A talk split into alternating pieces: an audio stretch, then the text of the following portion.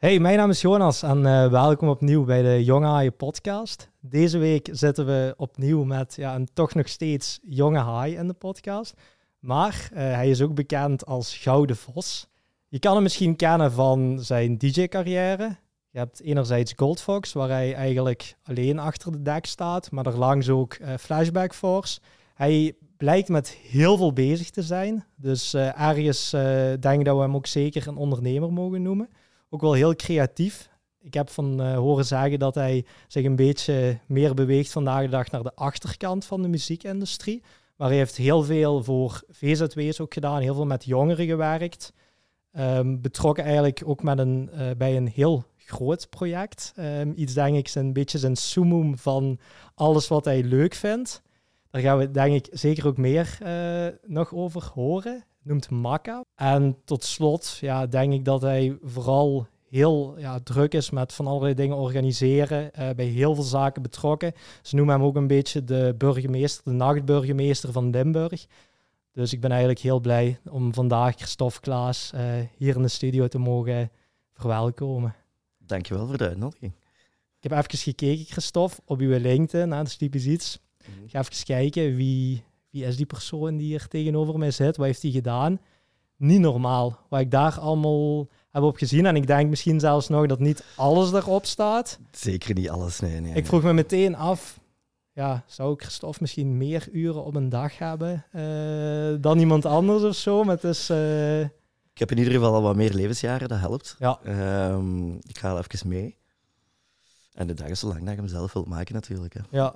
Tuurlijk, want Christophe, dat ik het ook zei, ik vind u nog steeds een jonge haai. Ik wist die leeftijd ook niet, dus het was wel zo, ik stuurde u een mail, hey, heb je zin om eens langs te komen? Het was van, maar ben ik nog een jonge haai? Dus maar ik vind het heel fijn dat je de tijd ook maakt om hier langs te komen. En ik zou heel graag met u een beetje de diepte induiken en uw traject, wat heb je allemaal gedaan, waar zit je mee bezig? Wat kunnen ook vooral jonge mensen van u leren? Zijn er bepaalde dingen die je zou kunnen meegeven, tips en tricks? Je mag ze allemaal afvuren. We hebben zowel de jonge mensen die willen starten met iets, of die toch een beetje iets willen organiseren of iets doen. We hebben de mensen die al een zaak hebben en alles daar een beetje tussenin. Dus ik denk een doelpubliek was zeker van iemand uit de muziekindustrie. Iets wat een beetje toch tot de verbeelding spreekt bij de meeste mensen, de muziekindustrie. Dus lijkt me heel interessant om daar een keer op in te gaan. Dus we beginnen altijd typisch de podcast met Christophe, als we zo eens een keer helemaal terug gaan in de tijd. Naar uw jeugdjaren. Was je al op jonge leeftijd bezig met muziek of met iets organiseren of iets ondernemen? Kunt je ons dus zo terugnemen in de tijd naar die periode? Dan gaan we redelijk ver terug. Ja. Ik ben blij dat ik nog op de randje zit van de jonge haaien. Ja. Leeftijd is uiteindelijk maar een cijfer natuurlijk, maar ik vind mezelf niet per se nog jong. Vooral omdat ik ook heel veel met jongeren werk. Oké. Ja. Dus we gaan al even terug in de tijd. En ik heb super cliché Vlaamse fijne jeugd gehad op de boerenbuiten in Beringen en Limburg. En dan heel vroeg inderdaad gewoon geprikkeld geweest door muziek en de muziekindustrie. Ik denk dat ik 12, 13 was of zo, ben ik platen beginnen kopen. Vinyl was toen het medium. Ja. CD's waren er wel. Maar vinyl, als DJ, ik word DJ, dat was mijn grote droom. Dus vroeger als ze vragen, wat wil je worden, dat is heel even, is dat dierenarts geweest, tot mijn 7 of mijn 8ste of weet ik veel wat. En toen zei ik wil DJ worden. Ja, mooi. Dus ik ben redelijk vroeg toen platen beginnen kopen. En eigenlijk ook al direct daarna beginnen DJ'en. Op mijn 14e heb ik mijn eerste feestje gedraaid in Leopoldsburg, ook in Limburg. Oké. Waren toen best wel veel danscafés, ook grote danscafés. Er was een redelijk goed nachtleven in Leopoldsburg. En toen ben ik er zo wat in gerold. Ben ik in danscafés beginnen draaien. Kreeg daar wat centjes voor. Ja. En met die centjes ging ik dan op woensdagnamiddag fietste ik naar de MVC in PAL, de platenwinkel. Heel grote legendarische platenwinkel, waar ook heel veel labels, heel veel dance acts, waar heel veel is ontstaan eigenlijk. Waar ik ook heel veel mensen heb leren kennen, waar ik nog altijd veel mee samenwerk. Ging ik mijn fietsje naar de platenwinkel, dan ging ik een paar plaatjes bijkopen en dan ging ik het weekend weer die paar plaatjes opleggen en dan kon ik weer een paar plaatjes bijkopen. Ja. En zo is dat wat gegroeid. En dan nog wel grotere fuiven en dan eens een keer buiten Leopoldsburg.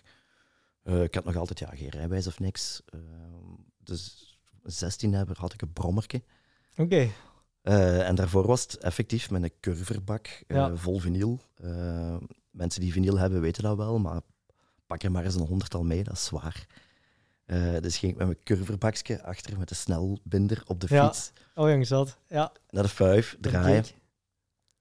Dan ook om 5-6 uur terugfietsen. Dan had ik een brommerke, dan kon ik al wat verder gaan draaien. En dan ging ik ook wat fuifjes doen in de buurt.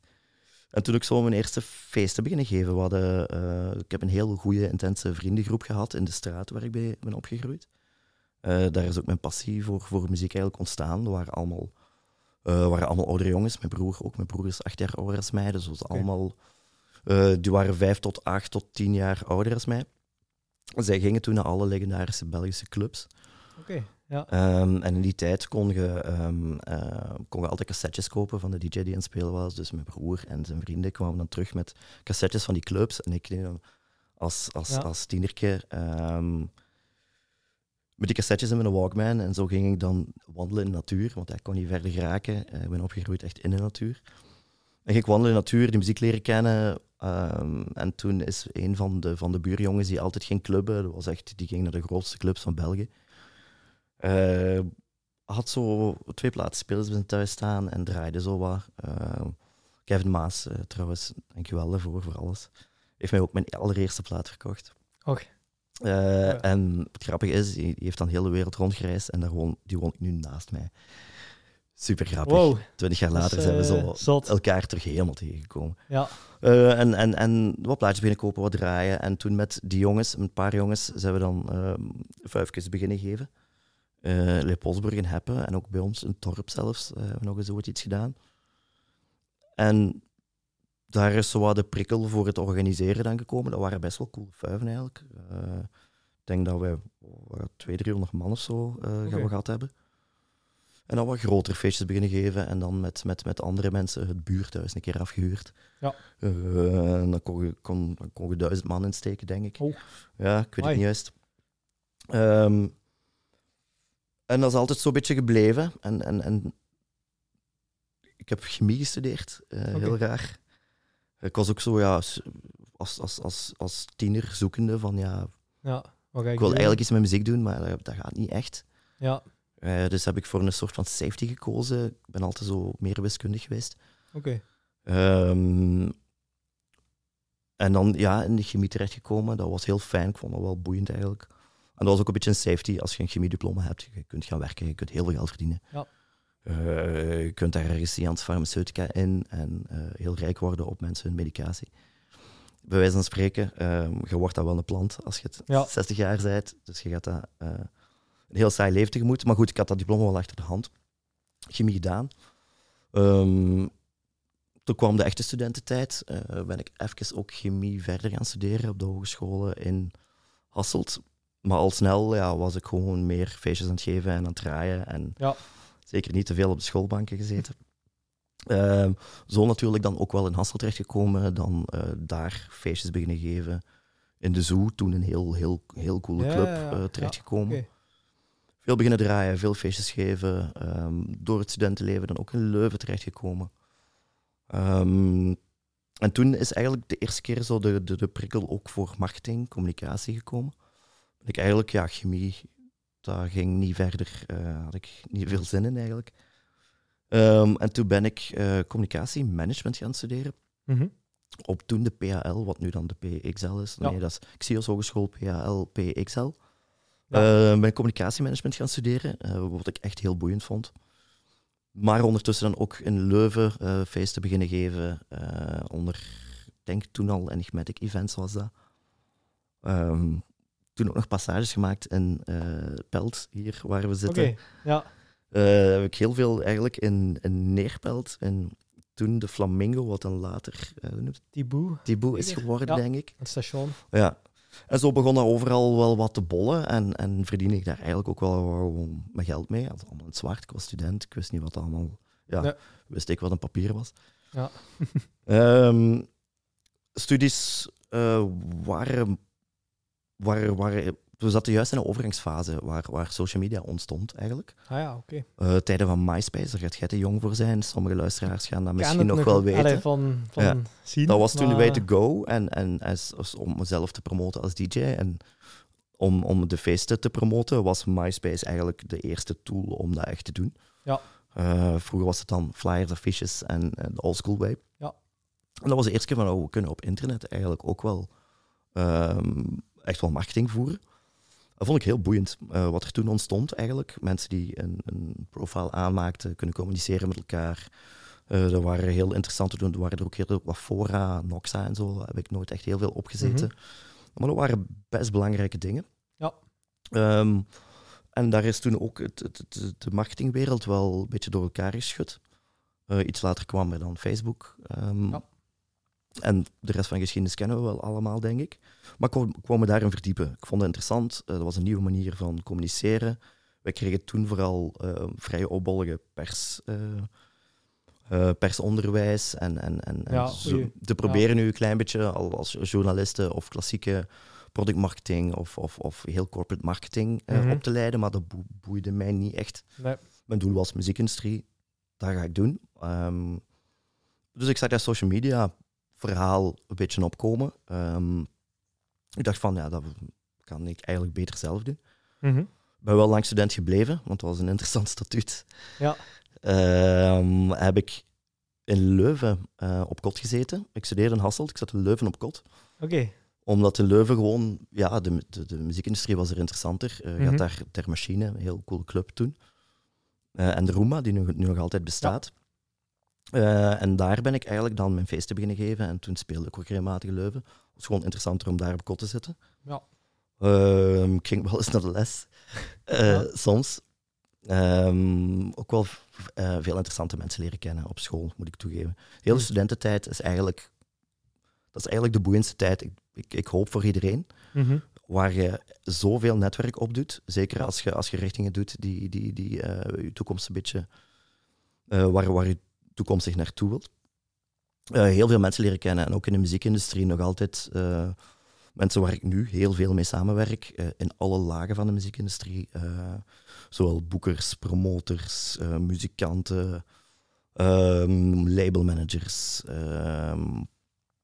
ENR, echt alles. Dat zijn allemaal mensen die ik eigenlijk ongeveer in mijn studententijd wel heb leren kennen. Er zijn ook vriendschappen in overgebleven, mensen waar ik nu nog heel nauw mee samenwerk. En toen op een bepaald moment toch, ja goed, mijn ouders gingen niet mijn school blijven betalen. Die zaten met elke geld te steken. Sorry mama en papa, ik heb echt geld verkloot gewoon.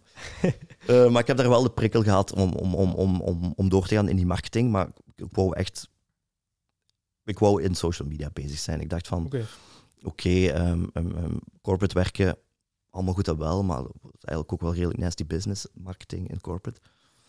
De pers wou ik niet per se in, boeide me niet zo hard. Dus ik wou echt de eventsector in en daarin promoten. En social media was dan een tool die dan aan het opkomen was. Heb ik mij daar eigenlijk gewoon een beetje in gespecialiseerd. Facebook kwam toen net op. En toen kwam, ja, je zat met een hele laag van marketing die zich toen de vraag stelde van fuck, social media is hier, wij kennen er niks van. Ja. Jongeren zijn er blijkbaar mee bezig. Die hebben een profiel op Facebook. Mm-hmm. Wij weten van niks. Dus heb ik mij daar een beetje in gespecialiseerd. En ben ik toen eigenlijk, om toch iets echt te hebben, want ja, muziekindustrie, volgens mijn ouders was er nog altijd niks echt. Ja. En ik verdiende daar wat geld mee, maar ik moet eerlijk zijn, dat was ook allemaal in het zwart en zo. Ik was student. Ja. Student-ondernemer bestond zelfs volgens mij toen niet. Ben ik eigenlijk niet zeker van. Ik wist er in ieder geval niet van. Het statuut was er niet. Nee. Dus ik was student en ik verdiende mijn geld met te draaien en feesten geven. En dan ook ben ik beginnen om mensen te vragen, zo van, jij zit veel op social media, kun je niet eens langskomen om dat eens uit te leggen? Ja. En dan als consultant gaan werken, ingerold, want ik wist ook niet omdat dat er überhaupt geld mee te verdienen was. En vooral zo in het begin, ja, de bakker en de slager om de hoek. Okay. Maar ook wel wat grotere culturele instituten, die echt ja, met een heel zware publieksverandering zaten, die er niet mee omkomen. Een probleem waar we nu trouwens exact nu ook in zitten. Marketingwereld is helemaal overkomend gaan. En toen ben ik overal advies gaan geven en overal mensen gaan introduceren in social media en kanalen aangemaakt voor vooral dan muziekindustrie, evenementen, maar ook Muziekendroom, toen de muziektempel van Limburg. Ik heb toen ondertussen nog altijd mijn feesten. Reverso was toen opgericht. Dat is nog een heel apart verhaal. De 5 wildste jaren van mijn leven. Ik weet er ook niet zo heel veel van. Een oud reefconcept, mm-hmm. Waar ik dan feesten mee gaf in Muziekendroom. Gewoon gezegd van, kijk jongens, ik heb een idee, mag ik hier een feestje geven? Ja. Was uiteindelijk een feest. Ja. En toen hadden ze iets van, oké, wilt jij niet gewoon voor ons komen werken? Wij zoeken iemand die bezig is met het nieuwe medium social media. En iemand die de hele dancewereld, want er was ook de muziekclubs waren eigenlijk vooral rockclubs met het klassieke, we doen een optreden, mensen kopen tickets en mensen drinken 2 pintjes na het optreden en die gaan naar huis. Dance zat veel meer mogelijkheden in. Je kon feesten van 8 uur geven. Mensen drinken veel meer. Mm-hmm. Commercieel gezien is interessant. Was toen ook een switch waar cultuursubsidies begonnen af te nemen. En muziekhuizen zelf inkomsten moesten genereren. Ja. Dance is daar een handige tool op. Ik was daarin bezig. Ik was heel mijn leven daar aan mee. Muziekendroom ingerold. Daar de communicatie en de marketing gaan doen. En zo'n beetje het tijdsmanagement van alle feesten die toen doorgingen. Waaronder ik mijn eigen feesten ook natuurlijk kon geven. En toen stond daar een zaal leeg in Muziekendroom, wat vroeger het Vuifdok was. Mm-hmm. Om eigenlijk gewoon de lokale verenigingen en de jeugdbewegingen waar ze hun vuifjes deden. Maar verder werd die zaal niet gebruikt. En toen met het idee gekomen van, zullen we daar niet zo aan een club bouwen? Ja. Limburg had geen club. We komen dan eigenlijk uit de jaren 90 uit de klassieke clubwereld. De Illusions en de Karat en de Bacardi's en weet ik veel wat. Waar ik zelf ook niet echt deel van heb uitgemaakt. Ik was er zelf te jong voor.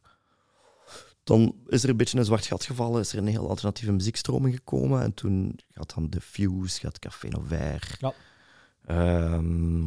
En elke stad had wel zijn club. Zijn grote club of meerdere clubs. Antwerpen, Brussel had er meerdere natuurlijk. België heeft een hele goede clubgeschiedenis, heeft een rijke clubgeschiedenis. Maar Limburg had dus geen club meer, echt. Gaat de Versus. Versus is een heel apart verhaal. Mega veel respect voor wat daar gebeurt en hoe ze het doen, maar dat was niet mijn ding. Mm-hmm. Er was geen alternatieve club. En er was eigenlijk ook geen plek voor jongeren om iets te organiseren, want er was niet echt nog een zaal. Nee. We zaten toen ook in een transitie. En toen hebben we dan FortyFive eigenlijk opgericht, onder Muziekendroom, dus was wel degelijk een deel van Muziekendroom. Apart op papier, maar wel eenzelfde werking. Ja. En zo dan echt heel diep in het nightlife terechtgekomen.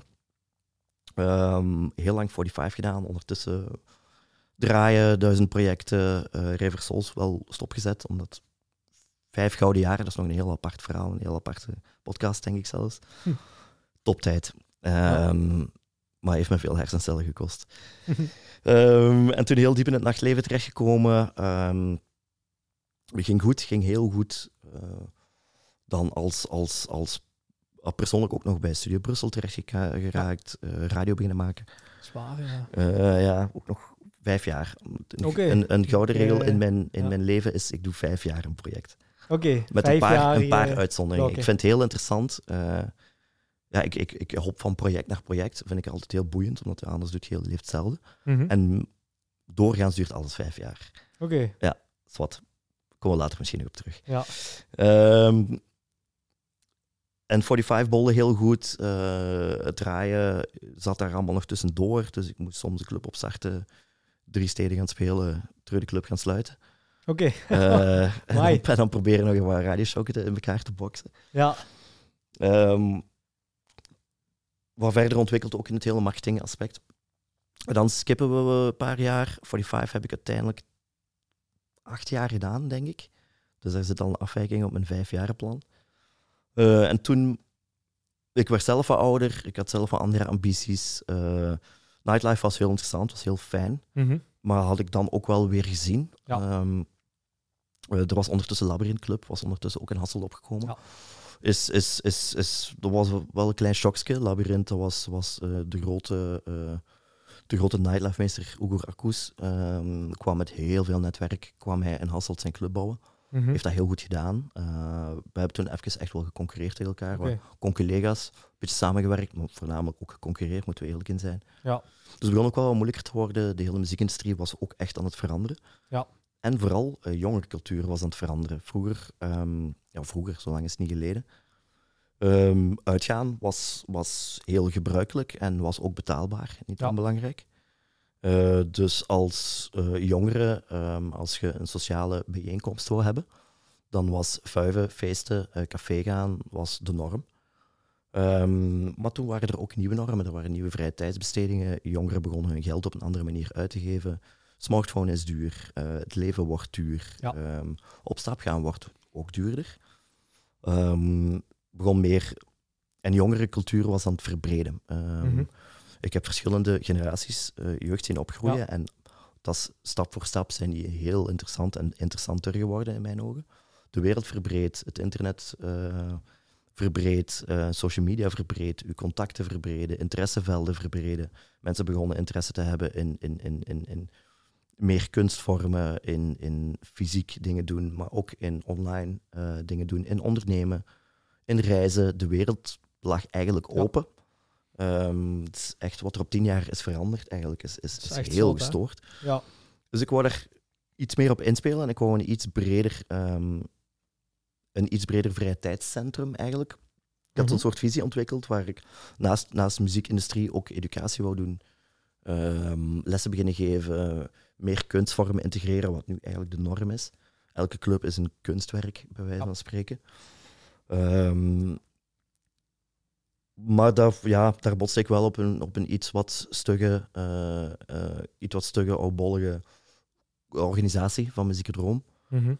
Muziekendroom zat toen ook even in een vrij moeilijk parket. Economisch ging het moeilijk. Rock'n'roll is niet rendabel. Toch niet in die vorm in ieder geval. Dus ik kreeg daar niet per se een oor naar om de hele werking te verbreden. Niemand wou nog risico's nemen.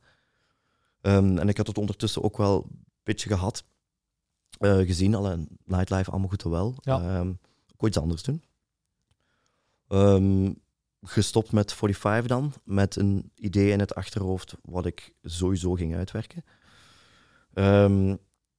Toen kwam ik Niels Kenes tegen, die met een idee zat van, hij wou eigenlijk een soort van underground club in het centrum. Mm-hmm.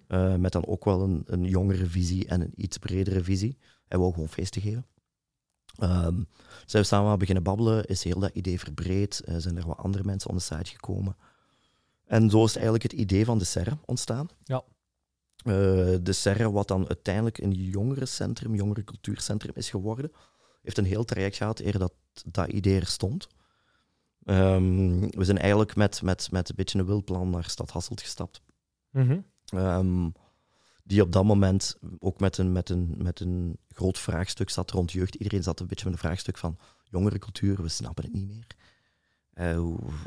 Wat gaat er om in die hoofden? Hoe moeten we die entertainen? Hoe moeten we die servicen? Het is wel degelijk essentieel voor een stad dat je jeugd bedient. Het klassieke jeugdhuizennetwerk was ook al oudbollig. Ja. Je hebt er hier in de buurt in Pelt en in Hechtel en zo heb je wel wat goede jeugdhuizen gehad, maar dat is ook al lang geleden. Dat is allemaal. Ook al... Ja. En wij wisten dat Hasselt Centrum had nooit een jeugdhuis gehad sinds de jaren 80. Mm-hmm. En Hasselt had wel degelijk een idee van, oké, we moeten iets doen voor de jeugd, we moeten een plek creëren. Ja. Wij hadden het idee hoe we die plek moesten creëren. hebben we alle ideeën eigenlijk een klein beetje samengevoegd. De noden van de stad. Ook de noden die de stad had, die wij konden invullen, waardoor het project realistisch werd. Mm-hmm. Onze eigen ervaringen, onze eigen visies. En daar is dan uiteindelijk De Serre uit ontstaan. Heeft een moeilijke tussenperiode gezeten, waar ik een tijdje heb moeten overleven op DJ'en. Ik zat eigenlijk met het idee van De Serre. En ik was De Serre aan het voorbereiden in het laatste van FortyFive. Mm-hmm. Maar daar zijn we wel gebotst ook op een stad die met natuurlijk heel andere wetten, regels, bureaucratie en een moeilijk politiek klimaat zat op dat moment. Wij waren een eerder links getint project waar op dat moment socialisten heel moeilijk lagen en waar zat politieke bullshit. Mm-hmm. Dus het heeft heel lang geduurd, dus ik zat even met mijn handen in het haar. Ik had gegokt en uiteindelijk niet op tijd gewonnen. Dus daar heb ik even in een tussenfase gezeten, wel goed de tijd kunnen nemen om aan De Serre te werken. Ik deed ondertussen de radio nog wel en DJ'en, maar ik kan u nu al zeggen, van DJ'en kan niemand overleven. Dan De Serre opgericht, helemaal ontplooid, heel leuke werking van kunnen maken. Ons echt verankerd in het Vlaamse jongerenlandschap. Ja. Daar echt alle ideeën kunnen botvieren. De Serre was een open deur, gaan we het misschien zelfs nog wel over hebben. 5 jaar gedaan. Oké. Okay. Om 2 jaar, denk ik, 2 jaar geleden te beslissen. Het is tijd voor de volgende generatie. Het doel was om, we willen De Serre ontwikkelen, dat het er staat. En dan moet het ook van de jongeren zijn. Ik was op dat moment ook al in mijn ogen niet meer jong. Zeker niet om met 3 voeten in een jongerencultuurcentrum te staan. Mm-hmm. Dus dan die stap gemaakt. En dan ben ik ondertussen in de klassieke muziek terechtgekomen. Ook iets wat ik altijd passief heel cool vond. En nooit actief in had gewerkt. En heel op de achtergrond eigenlijk nu met klassieke muziek bezig. En ondertussen waren we andere bedrijven aan het ontwikkelen om dan de volgende stappen te zetten. Oké. En daar zitten dan ongeveer nu, denk ik. Ja, amai.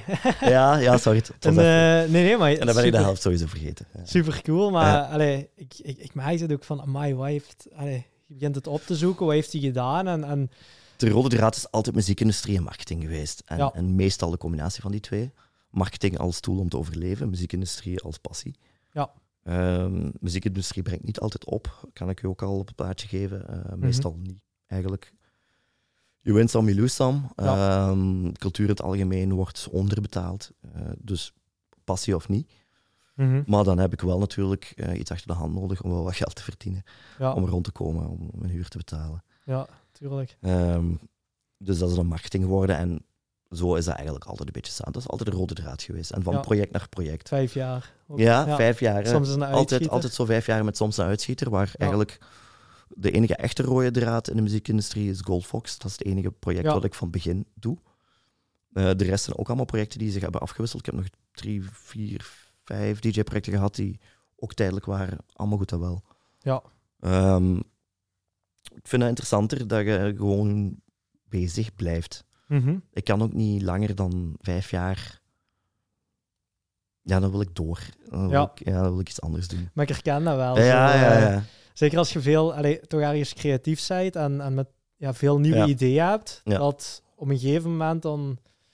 je zit denk ik ook iets meer van het bedenken, het creëren, uitbouwen. En dan op een gegeven moment dan als exact, het draait, dan heb je ook zo... Ja, en ook gewoon, zeker in die jongerenwerking is dat heel specifiek. Mm-hmm. Het uitbouwen, het bestendigen eigenlijk. Zorgen dat dat ding ook geld heeft. Ja.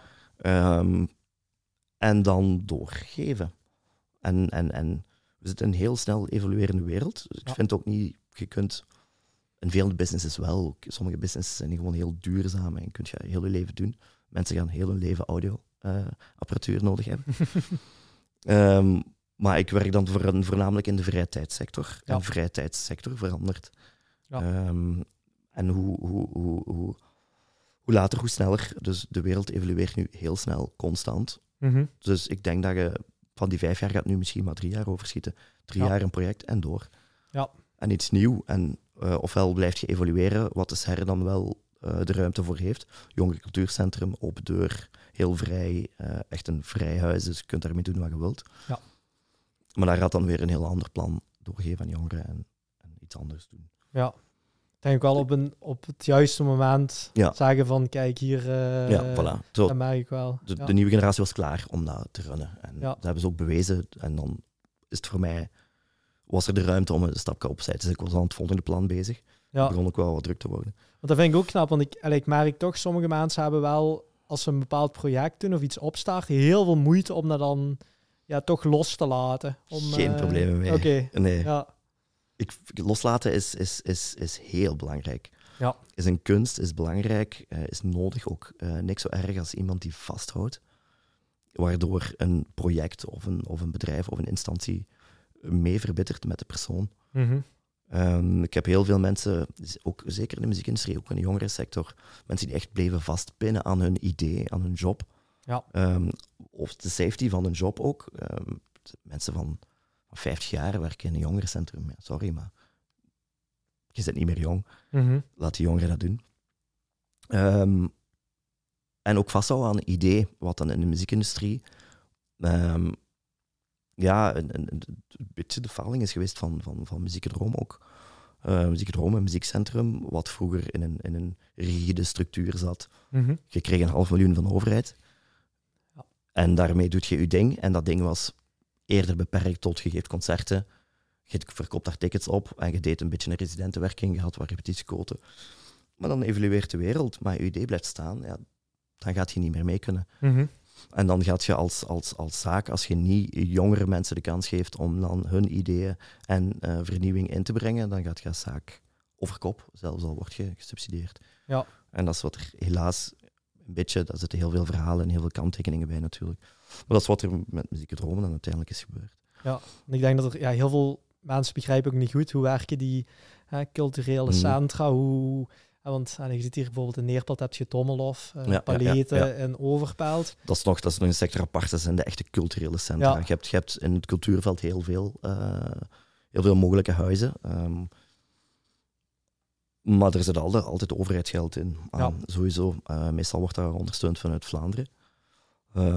Je hebt de muziekcentra, wat dan Muziekendroom, Depot, maar ook AB, Trix in Antwerpen. En dan heb je de culturele centra.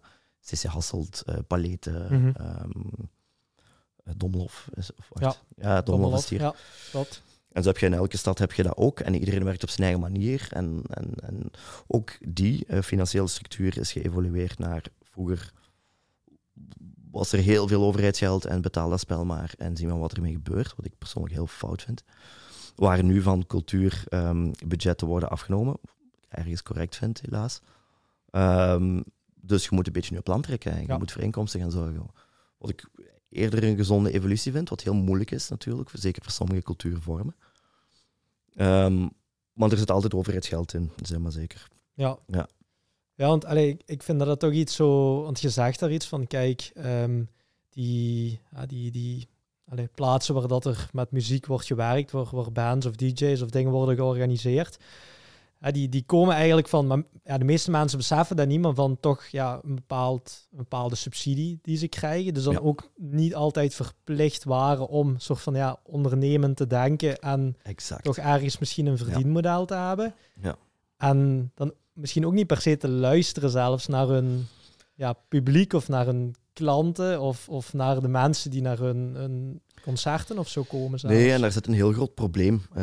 Ik kom uit de commerciële muziekindustrie, genre-technisch, maar wel van ik geef mijn feest aan, ik steek mijn geld daarin en mijn geld moet daar ook uitkomen. Ja. En dan kom je plots in een muziekcentrum terecht, wat gewoon zijn structuur heeft, wat zijn inkomstenmodel 70% op de overheid is gebaseerd. Mm-hmm. En dan een generatie die daar ook gewoon is. Ja. Dus die werken vanuit een goede zetel. Het personeel is betaald. De bands zijn bij wijze van spreken ook betaald. Mm-hmm. En we tappen wat pinten voor de extra's. Heel kort door de bocht, hè. Zo werkt het natuurlijk niet.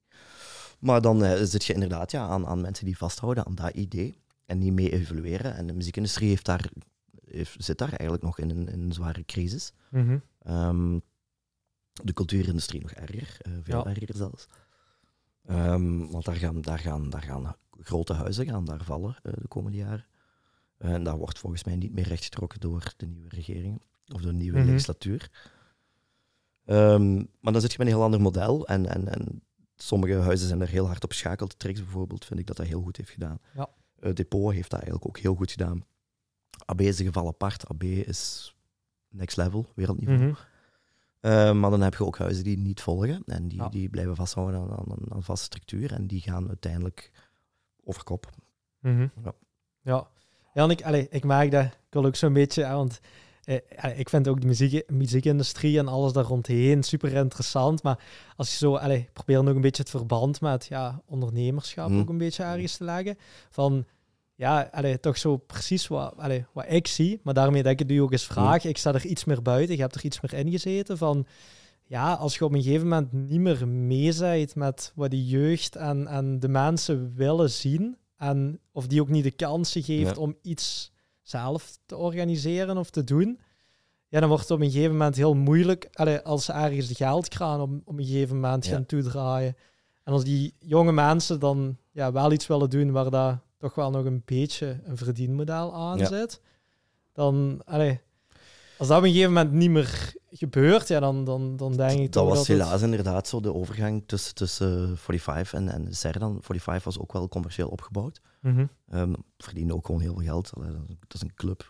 Als de keet vol zit, dan zit je geld aan verdienen. Daar zijn heel goede jaren geweest en ook een paar slechte jaren geweest. Maar dan inderdaad naar een eerder... de volledige omslag gemaakt naar een volledig participatief project, waar De Serre eigenlijk gewoon voor 95% was gebouwd door de mensen die daar binnen wandelen. Ja. Het idee was daarvan, wij zijn een open deur, wij voorzien wat faciliteiten. We zijn dus gebouwd op 3 pijlers, ontmoeting, ondernemerschap en creatie. Oké. Ja. Dat is echt een heel fijne, goede missievisie, waar iedereen echt lang over hebben nagedacht, die helemaal klopte. En dat is voor mij op dit moment nog altijd, dat gaat ook natuurlijk ooit veranderen, maar dat is op dit moment voor mij de way to go. Je creëert een plek, al dan niet gesubsidieerd. Serre was in het begin niet gesubsidieerd. We hebben dat met €0 moeten bouwen. Amai. 0. Zelfs niemand heeft daar persoonlijk. We hebben daar heel veel tijd en we hebben daar uiteindelijk wel wat centjes in gestoken. Maar dat ging niet over investeringen. Ja. Dus dat is met €0 gebouwd. En dat was... 100% co-creatie. Iedereen die een idee had, die goesting had, die wou ondernemen, groot of klein, die mocht dat doen in De Serre. En wilt je iets bouwen in De Serre? Doe maar. Wilt je iets organiseren in De Serre? Doe maar. Wilt je komen werken in De Serre? Doe ook maar. Ja. Heb je een idee om De Serre te verbeteren? Kom af en we luisteren en we doen dat. En dat is voor mij zeker op gebied van jongerencultuur. En ik denk ook dat de muziekindustrie op een hele manier daar ook gewoon is of naartoe moet. 100% co-creatie en alle input is opbouw, eigenlijk. Ja. Ik ben in de eerste Serre dan blijkbaar nog ooit geweest. En, ik ben er maar 1 keer geweest, maar je voelde als je daar binnenkwam van, oh, hier leeft... bepaalde energie of zo. Of die energie, exact. Er stonden meubeltjes en in mijn ogen een super chique bar. Ik weet, volgens mij moesten wij omhoog. Verschillende verdiepen zat ook in dat gebouw, denk ik. Twee uiteindelijk. Ja. En leek me gewoon zo'n plaats van, amai. Dat ik zo mijn eigen dacht van, als ik in Hasselt of omstreken had gewoond, dit was soort van de place to be. Was het ook binnen... Ik durf daar heel gerust zeggen, dat was echt de place to be. Ik ben er heel fier op. Dat was echt 100% wat het moest zijn.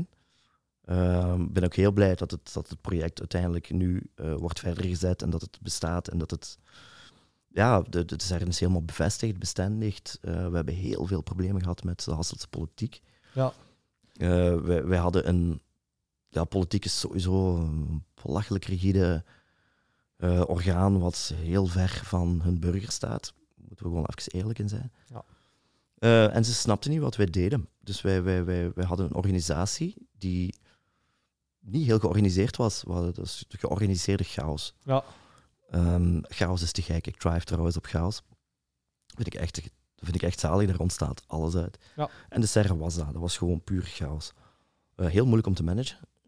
Heel uitdagend om te managen. Ja. Maar daardoor is de serre wel ontstaan. En daardoor is die energie in dat gebouw gekomen. Mm-hmm. We zijn trouwens van 5 verdiepen naar 2 gegaan. Okay. Het eerste idee was dat we 6 verdiepen. Ja. Met elke een identiteit. Het was logischer om dat even samen te binden in 2 verdiepen.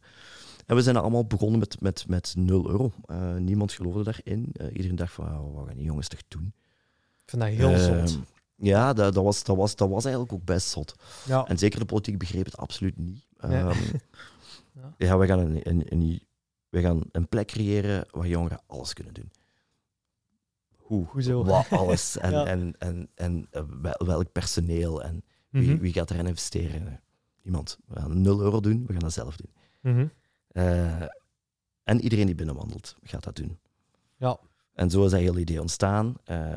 Met heel veel moeite hebben we wel een gebouw losgekregen van Stad Hasselt. Dank u, Stad Hasselt. We hebben in het oude... Dat was trouwens een belangrijke kanttekening wel. Het idee van de serre was die plek creëren, maar ook leegstand invullen. Er was heel veel leegstand in Hasselt.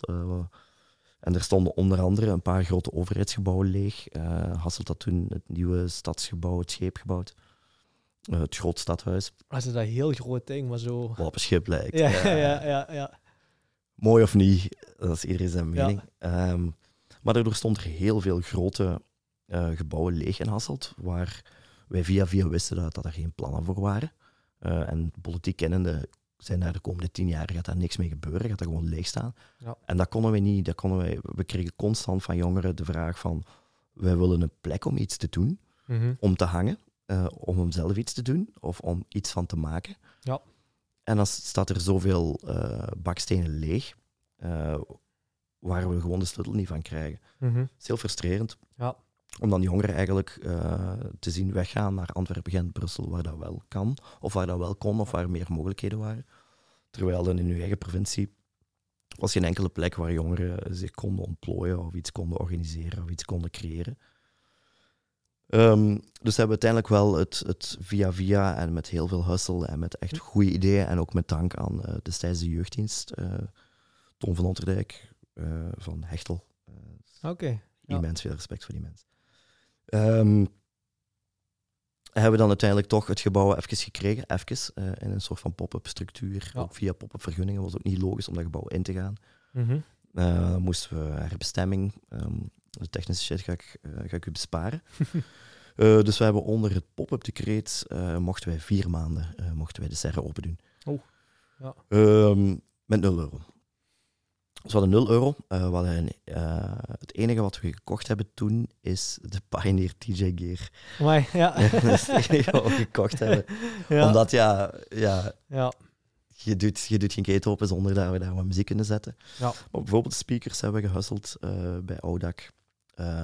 Alle planten die er staan hebben we gehusteld bij Thomas Plantencentrum. Allemaal super, super lieve mensen die in ons idee wel geloofden. Dat waren ondernemers.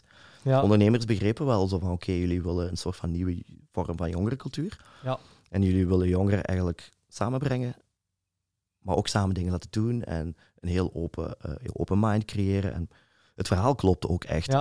Als je de juiste luisteraar had, dan begreep je dat. Ja, dat kan ik me voorstellen. En aan de kant van de stad, die dan natuurlijk met heel andere agenda's aan het luisteren waren. En de ondernemers die dan aan het luisteren waren van... Oké, hou die jeugd maar hier. Ja. Doe maar iets met die jeugd. Daar gaan we ooit allemaal nog wat bloempjes van plukken. Dus iedereen heeft ons daar wel echt in geholpen. En we waren met een team van mega geëngageerde vrijwilligers die dag en nacht...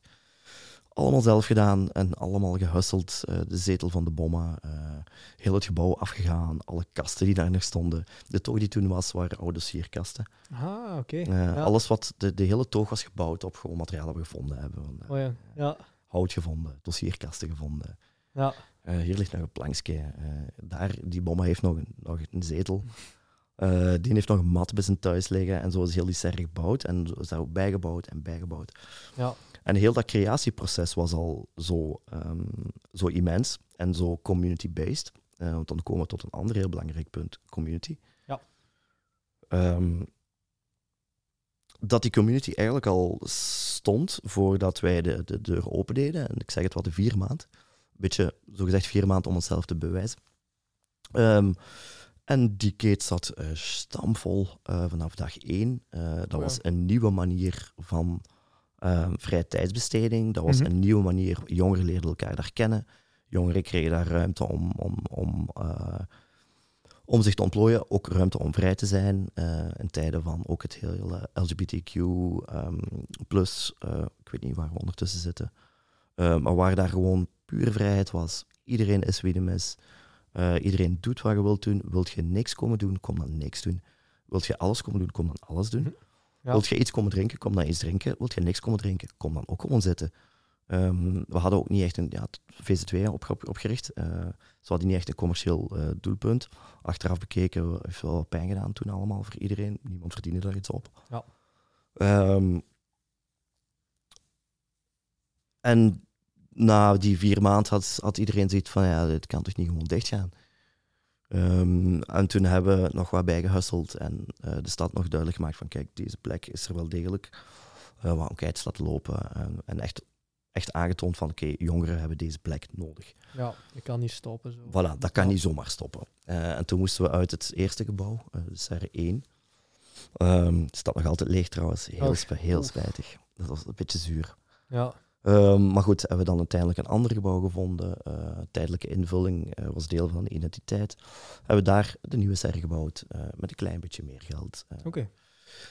En daar hebben we ook hetzelfde gedaan, maar ook weer andere dingen. En ondertussen veranderen dingen. Ze hebben een dossier bij Vlaanderen binnengehaald. Hebben daarmee ondernemerschapstraject en een artistiek traject mee kunnen organiseren.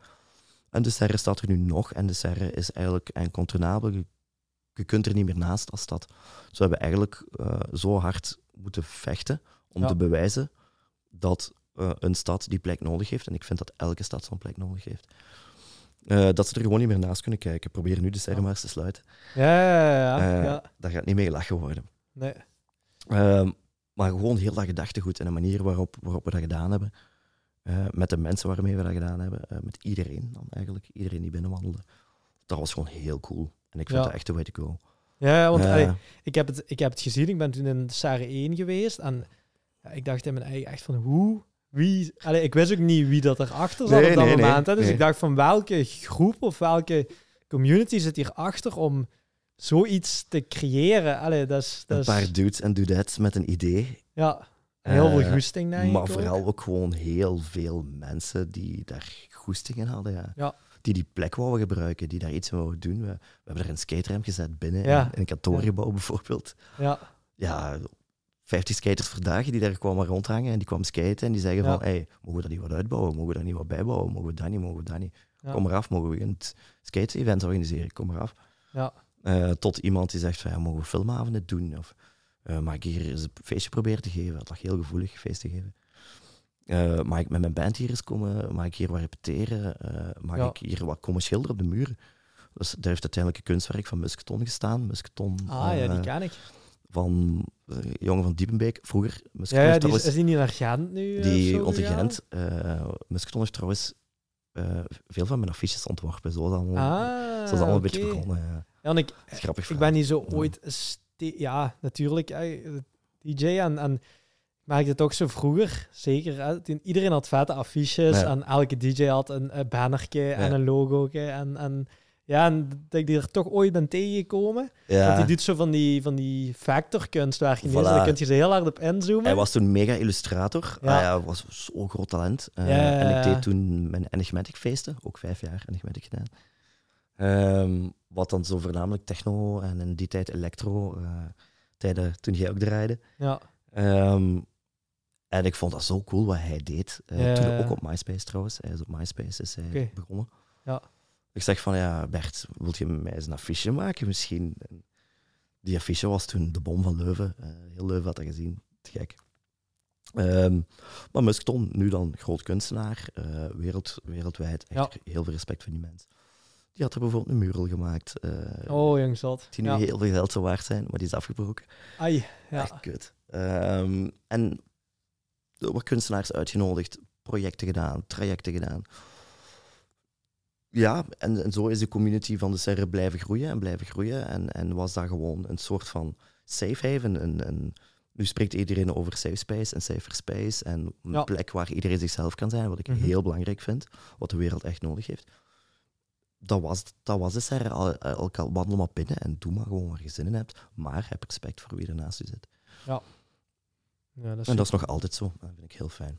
Ja, ja, want waar ligt de nieuwe serre nu? Want daar ben ik nog niet geweest. De nieuwe serre ligt in de Dr. Willemstraat, eigenlijk 2 straten verder. Oké. Ja. Zo wordt het alternatief hoekje van Hasselt genoemd, de Dorpstraat.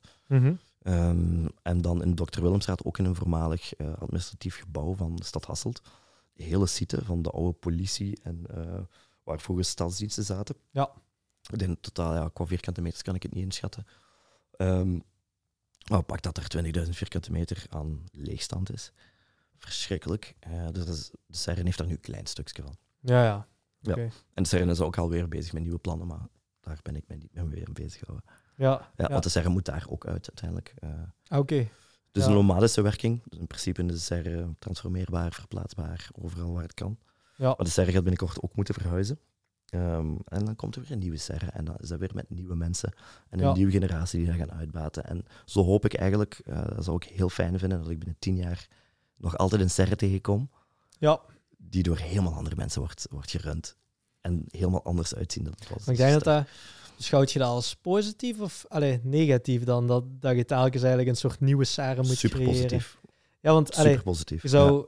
Ik denk dat veel mensen zouden denken, hoe moeten ze nu weer al verhuizen? Dat is toch aardig. En... Blijven heruitvinden.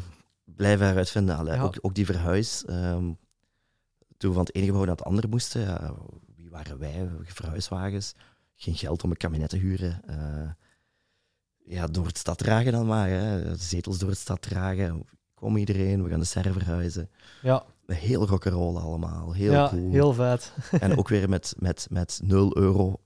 Ja. Opnieuw begonnen, 2 euro op een pot verf te kopen, een hoop kunstenaars, doe je ding op de muren, we zetten daar wat oude meubels opnieuw, sommige dingen hebben we moeten laten staan. En zo is de serre iets nieuw en zo hoop ik dat de serre opnieuw iets nieuw wordt met nieuwe mensen en dan hoop ik dat de serre nog eens iets nieuw wordt met nieuwe mensen. Ja. En zo hoop ik dat binnen 10, 20 jaar nog altijd een serre bestaat, die er helemaal anders uitziet als het idee waar wij mee zijn gestart. Maar dat wel de missie en de visie blijft staan. Ja. Die is heilig. Ik denk dat daar ook zowel, je zegt ook die pijlers, die missie, die visie. Ja, als die heel duidelijk is, dan weten de volgende generaties ook van, oké, we moeten... Die is glashelder en die moet blijven bestaan, tenzij de maatschappij in die mate verandert, dat die missievisie moet aangepast worden. Ja. Nu is er veel meer nadruk op diversiteit en vrij zijn en jezelf kunnen zijn. Heel belangrijk is, ook daar zijn we de laatste 2-3 jaar heel veel...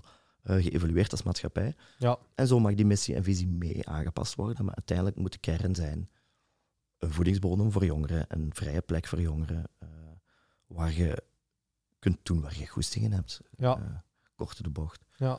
Dat is heel...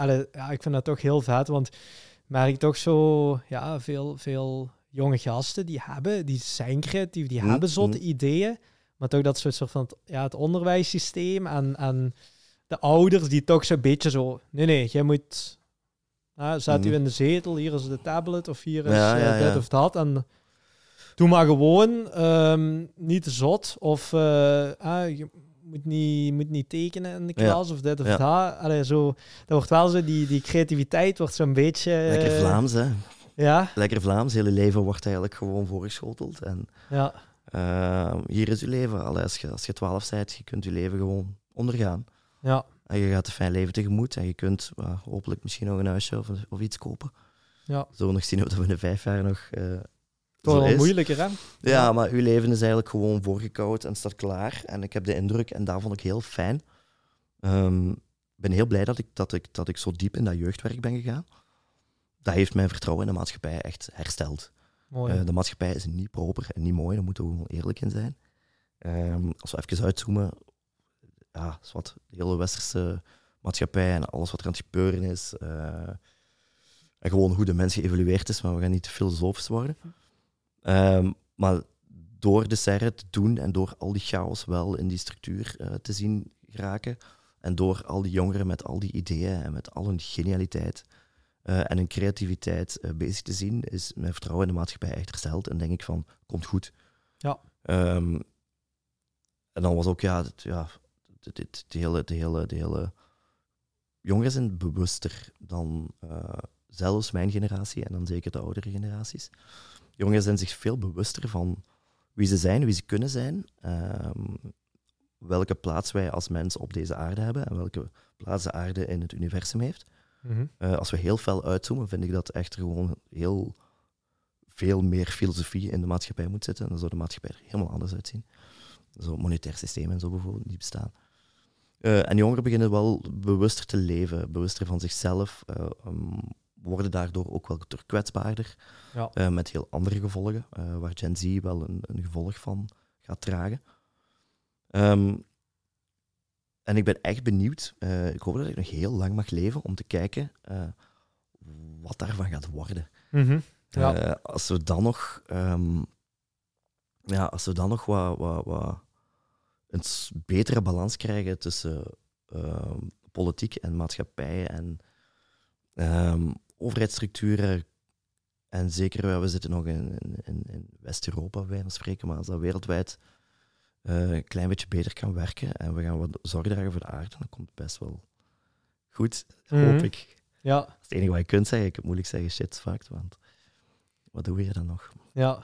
Ja, maar dat is wel mooi. Dat je, want merk toch wel een beetje, mensen die bijvoorbeeld meer in vrijwilligerswerk of toch iets waar niet per se een verdienmodel aan zit, dat die toch wel struggelen soms. En... Het is struggelen, het is huiselen, het is... Ja. Ja, op principe, ik heb ook echt zwarte sneeuw gezien bij periodes. Ja. Ik denk nu opgroeien is hard. Is heel hard. Je komt in een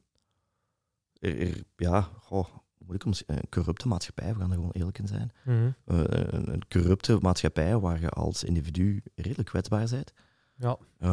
Waar het monetair systeem echt aan het ontwrichten is. Economie, als we het gewoon zo even gaan noemen, de economie gaat heel rare richtingen uit. Mm-hmm.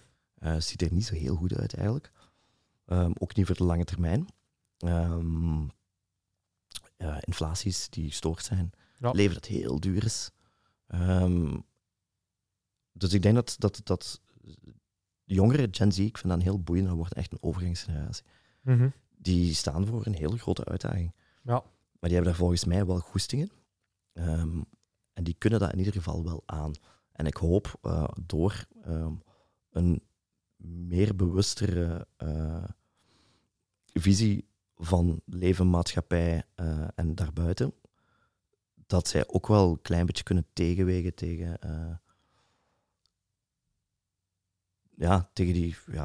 de verandering van de wereld. Gewoon. Ja. Want er moet veel veranderen. Ja.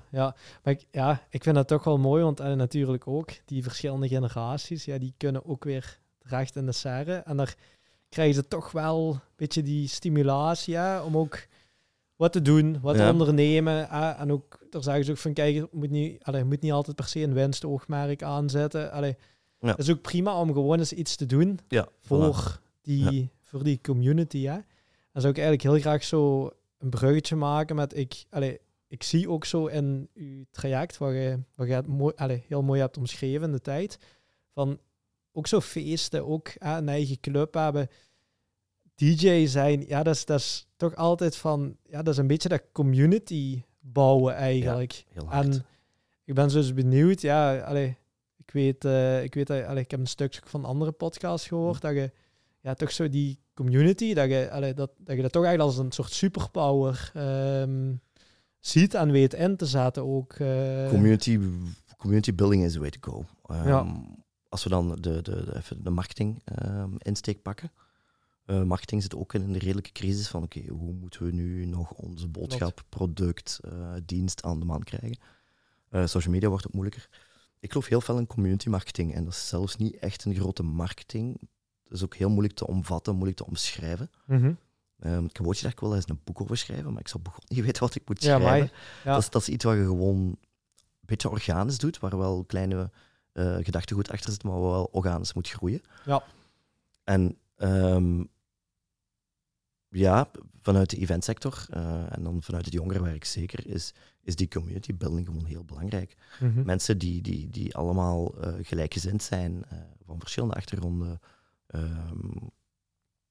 met verschillende interessevlakken, maar wel één gemeenschappelijk doel, ja. Die samen krijgen en dat doel laten bereiken. Dat is te gek gewoon. Community bouwen is heel moeilijk te omschrijven en heel moeilijk om te doen. Mm-hmm. Maar als dat lukt, is dat goud waard. Ja. Ik ben laatste, als ik nog zo wat kleine talks en zo geef, ik doe eigenlijk niet zoveel meer, mm-hmm.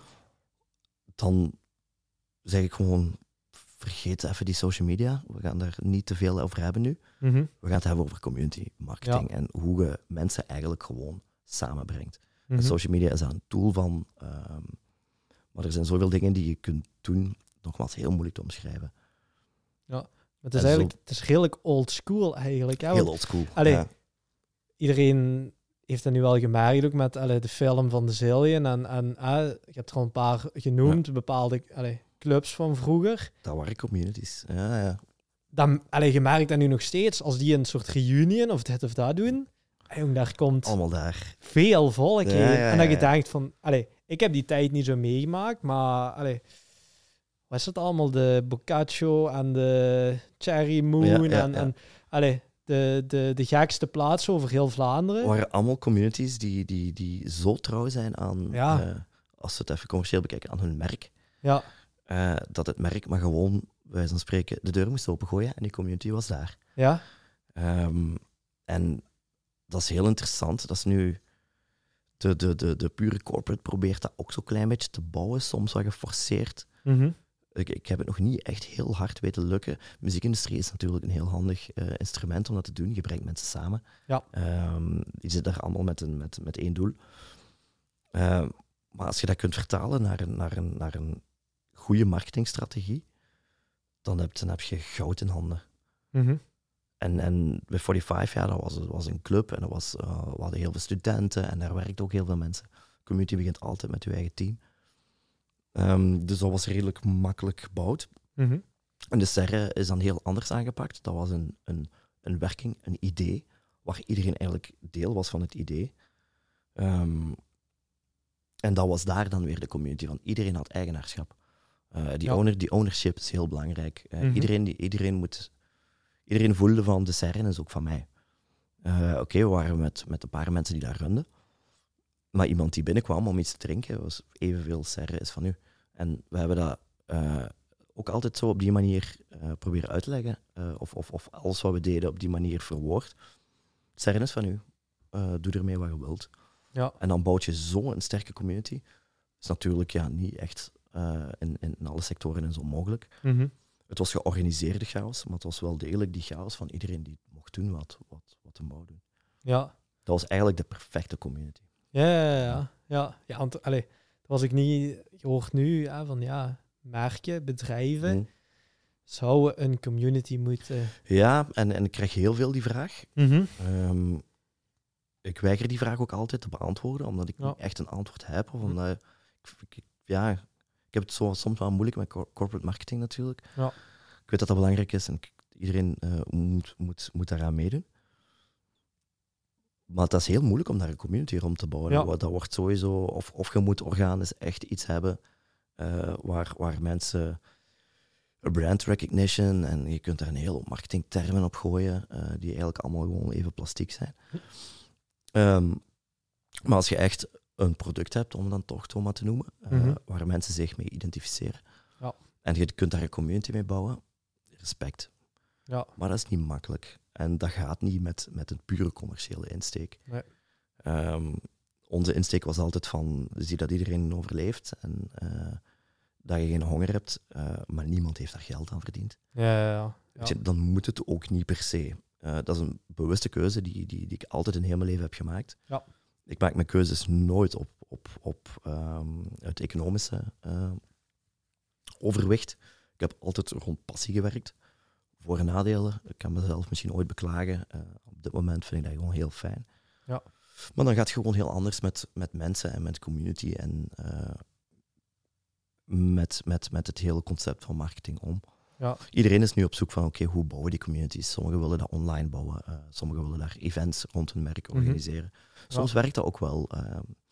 Desperados bijvoorbeeld was even wel een goed voorbeeld. Ja? Ik heb voor Desperados in een van de tijden, wanneer was dat? Ik denk rond 2012, 13 of zo, heb ik voor Desperados heel veel gewerkt. Desperados drank, zoals corona, maar dan Desperados. Zij wouden echt gewoon mensen rond hun brand krijgen. En toen hebben we het heel simpele gewoon events georganiseerd, Podium op Tomorrowland, maar ook met die community van alles gaan doen. Partyreizen naar Berlijn, partyreizen naar Polen. Okay. Heel coole dingen gedaan eigenlijk om uiteindelijk in de core een mens zich te laten identificeren met een commerciële drank. Ja. En dat werkte wel. En toen had je echt zo mensen die zich heel Desperados voelden. Dat was zo hele cliché marketingstrategie. Dat heeft best wel gewerkt. En zo zijn sommige merken doen dat ook best wel goed. Maar heel veel komt daar gewoon heel plastiek en heel cringe of heel slecht over. Ja. Dus ja... Ik zou zeggen, waag je er best niet aan. Mm-hmm. En probeer het organisch te laten groeien. Ja. Als je het gaat forceren, gaat het niet lukken. Dat sowieso niet. Dus als je zegt van, als de marketingmanager van bedrijf X gaat zeggen, ik ga een community bouwen. No way. Nee. Als de marketingmanager van bedrijf X gaat zeggen van, ga hier eens proberen wat te werken met mensen. En ik ga eens wat leuke dingen doen. En we zien wel wat eruit komt. Dan heb je een kans om een community te bouwen. Ja. Ja, dat vind ik wel een mooie insteek. Ja. En je zegt zo, ik hoorde ownership. Ownership is belangrijk. Ja. Denk je dat, want dan denk je toch ergens van, ergens moeten die mensen in de community toch het gevoel hebben dat ze een stukje deel uitmaken van? Of, Dat is het Vedett-project. Vind ik een heel leuk voorbeeld. Vind ik ook een goede tool marketing geweest. Mm-hmm. Zet mensen een foto op een flesje Vedett. Ja. En ze zijn eigenaar van dat flesje. Ja. Dat vind ik heel leuk. Dat is iets wat mij toevallig oppopt. Maar als het daar gaat over ownership en over zich identificeren... Ja, je identificeer je letterlijk met het flesje waar je op staat. Ja. Heel coole zet geweest van Vedett. Daar hebben ze ook heel veel mee gewonnen, vind ik. Ja. Wat uiteindelijk ook een biermerk is, hè, laten we duidelijk zijn. Ja. Zoveel mogelijk bier verkopen. Ja. Maar dat is een heel simpele manier van ownership. En een heel letterlijke manier van ownership. Ze hebben dat gewoon heel letterlijk aangepakt. Uw foto staat op het flesje. Dat is van u. Ja. Iedereen heeft een flesje met zijn foto Vedett thuis. Ik ook. Ja, maar dat klopt. Het is natuurlijk zo'n tijd dat... het is trouwens, de podcast is niet gesponsord door een van de draagmerken of zo. Nee. Maar daar volgens mij Coca-Cola ook zo'n namen en alles op een... Ja, Coca-Cola heeft dat ook gedaan. Ja. Toen kon je zo... dat is al even geleden allemaal. Kon je dat bestellen of zo? Ja, ik weet niet meer precies hoe. Ik heb dat ook ooit gehad. Maar dat is een heel simpele... Ja. Soms hoe simpeler, hoe beter. Ja. Een heel simpele manier van ownership en brand recognition. Want ik sta erop. Ik had er zo nooit in gekeken, maar ik weet dat mensen dat toen wel... dat was echt zo'n ding, hè. Ik moet mijn flesje... Ik moet mijn flesje gaan zoeken. Ja. En of dat je er nu al 10 had moeten drinken of niet, dat maakte niet zoveel... Ik ken zelfs mensen die ooit bakken Vedett hebben gekocht. Geen sponsor. Die bakken Vedett hebben gekocht in de hoop dat hun foto op dat flesje ging staan. Dat was zo... bepaalde periodes, dus je hebt bepaalde foto's, denk ik, op het flesje. Ik weet het niet juist hoe het weer werkte. Maar super slim. Ja super slim. Heel zot. Ik hoorde een kameraad die ik van vroeger nog kende, van de DJ.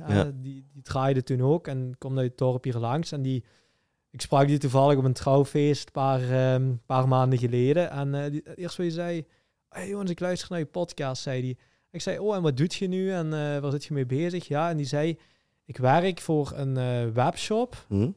En ik weet niet meer, dat alleszins het had met mama's te maken. Mm-hmm. Dus die zich richten... Oh, dat is een goede doelgroep. Ja. Mama's. Ja. Volgens mij heet het bezige mama's of drukke mama's, ik weet niet. Drukke mama's. Ja, dat zou kunnen. Ja. Ja. En ook niet gesponsord, maar ik vond zo'n vet voorbeeld. Die zei mij van, wij hebben een community en we hebben zeg maar een webshop. En die webshop, daar kun je alles... wat nog maar iets met kinderen of mama's of te maken heeft... Geniaal. Kun je daar allemaal op kopen. En ik zei... dat is ontstaan uit een Facebookgroep trouwens. Klopt. Ja, en die zei mij, die is ontstaan uit een Facebookgroep. En er zitten, ja, ik weet niet meer hoeveel mensen in, maar het was veel alleszins. Ja. En blijkbaar dat die dus ook ja, een productontwikkeling of de keuze van nieuwe producten, ja of nee, in de shop, zeg maar, te zetten, gaan afstemmen of gaan testen, zeg maar, in die community dan. Ownership, ja. En ja, dan op basis van dat eigenlijk de beslissingen nemen van dit gaat iets, een goed product zijn, of hier beter niet doen. Het is heel slimme marketing, hè? Dat is user-generated marketing. Het is gewoon letterlijk de vraag stellen, wat moeten wij doen met ons product? Ja. Ook een heel simpele manier van ownership. Dat is waar, ja, dat was ik zelfs vergeten. Die drukke mama's, denk ik dat het is ontstaan uit een Facebookgroep van wat ook best organisch is gegroeid, van mama's die elkaar tips gaven, denk ik. Ja, zoiets, ja. Ik denk niet dat er bij de oprichting al een commerciële insteek zat. Ja. Een supergoed voorbeeld, ja. Je hebt daar een community van mama's. Mama's die puur in marketingtermen al een heel interessante doelgroep zijn. Die moeten bepaalde dingen kopen. En die zijn ook heel gevoelig voor dingen die ze kopen. Okay, ja. En de baby is het belangrijkste in de wereld. Ah, ja. Ja, en daar koop je alles voor. Dat is niet helemaal zo. Heel Studio 100 is erop gebouwd. Okay. En dan zit je met die community en dan begint je erop te verkopen. Ja. Slik. Ja, want ik vond het toen... Die zei me dat zo. En dan zit je op dat troofje en denkt hoe en wat. En, ja, en zoveel personeel en zo'n magazijn. Zo hard gegaan, hè? Ja, ik zei echt... En is dat iets van hier, vanuit de regio? Ja, volgens mij Houthalen of ik weet niet. Oké, nice. Ja, alleszins niet heel ver. Dat, ga ik eens opzoeken, ik vind dat een heel interessante case. Hij deed de marketing. Ja. Dus daarmee dat hij er ook zoveel van... alleen ook als jonge gast er eigenlijk direct na zijn studie kunnen beginnen. Ja.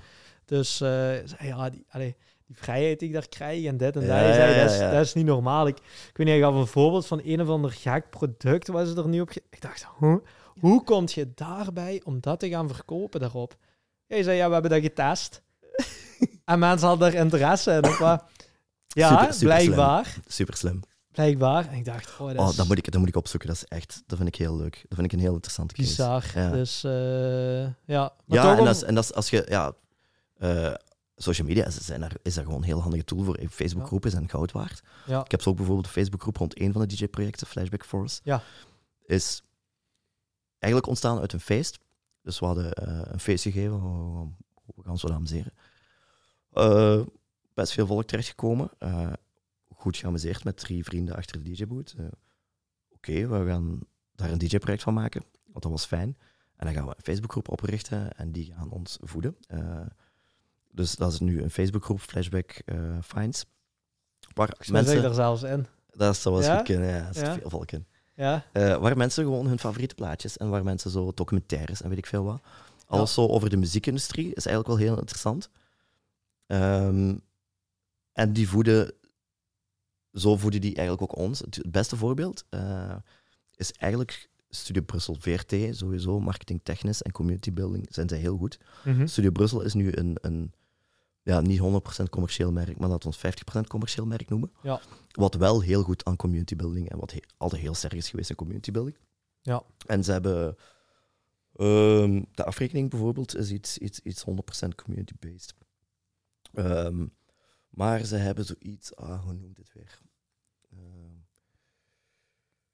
Zoals, er is een Facebookgroep van Studio Brussel luisteraars waar de luisteraars hun favoriete platen of hun nieuwe ontdekkingen in posten. Okay. Er zit mega veel volk in die groep. Muziekliefhebbers posten daar hun platen in. En dat was toen voorgegaan aan de favoriete plaat van de dag. Wat was dat? Ja, zwart. Ik weet niet juist hoe het noemt, maar Studio Brussel had elke dag hadden ze één ontdekking. Deze plaat moet je vandaag luisteren.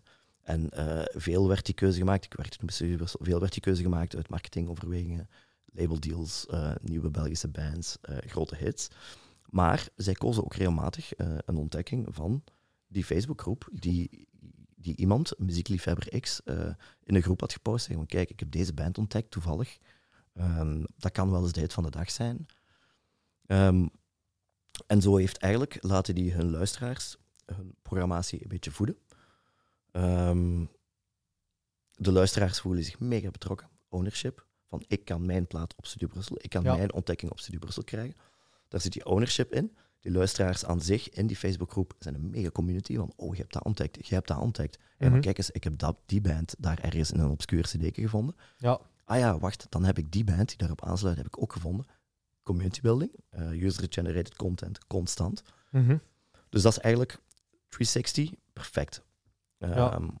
En daar is Studio Brussel dan bijvoorbeeld goed in. Zo creëer je ownership, community en eigenlijk gewoon een permanente feedback van je publiek. Zo, Brussel heeft een paar van die tools. Waar ja, heel zot. De hele VRT is daar best wel goed in eigenlijk. Ja, ja Studio Brussel, ik hou van Studio Brussel. Mm-hmm.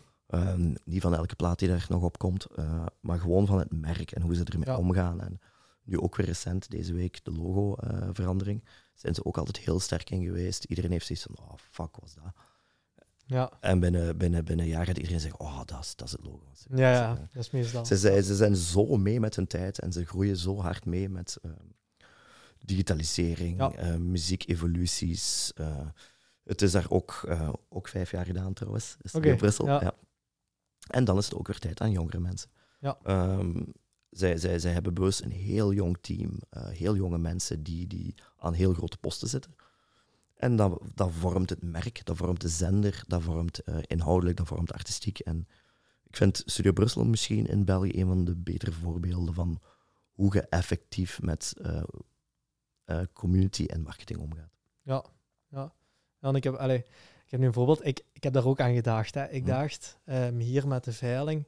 Ja, dat is ik heb een heel internationaal publiek, dus ik dacht, goh, dat zou toch wel chic zijn? Moest ik die nu in zo'n soort community kunnen samenbrengen? Ja, ja. En ja, ik ben dan meer, we gaan gewoon iets doen en een beetje rock'n'roll en we zien wel. Ja, dus ik heb gewoon zo een Facebookgroepje aangemaakt. Slim, ja. En blijkbaar, ik weet zelfs niet hoe of zo, maar heb ik dat ingesteld dat die ook zo mensen die dan de pagina volgen, dat je die kunt inviten automatisch of zo. Ja. Dus ik heb dat eens aangemaakt, ja. En toen heb ik er eigenlijk geen aandacht meer aan besteed. Ja. Maar blijkbaar zit er nu dus al 500 man in die groep. Super slim. En niks mee gedaan, nog niet. Ja, als een foto ingezet, dit wordt deze maand verkocht. Dat is super slim. En Facebookgroepen, ik wil er even dieper op ingaan, want dat is heel boeiend eigenlijk. Facebookgroepen zijn heel goede community tools, zijn heel goede feedback tools, zijn heel goede sales tools ook. En in uw geval, inderdaad, je zit in een niche. Mensen zoeken audiovisuele producten. Je zit in een niche waar de markt heel, heel woelig is en waar de markt heel groot is. Mm-hmm. Waar de markt soms ook heel schaars is, waar heel veel prijsverschillen zitten, waar heel veel hustle in is. Ja. Je hebt zo de grote de groepen, zo, tweedehands verkoop van dit of dat. Daar zit heel veel volk in. Ik zit daar zelf ook overal in. Er gaat zo één in Vlaanderen, 17.000 man. Ja, weet ik veel hoeveel. Maar als je dat kunt ontwikkelen rond je auctions en rond je verkoop, zeg maar, daar gaan heel geïnteresseerde mensen in zitten. Je bouwt daar een kleine community. Je geeft je communities soms een snoepje. Maar kijk, deze veiling is alleen voor jullie. Mensen van de groep, alleen in de groep, deze korting, code 5% korting. Zo voed je die groep, zo voed je je community. Je geeft een kleine cadeau wat je uiteindelijk niet te veel kost. In the end, long term, heel veel opbrengt. Je kunt daar best wel wat mee doen. Ja.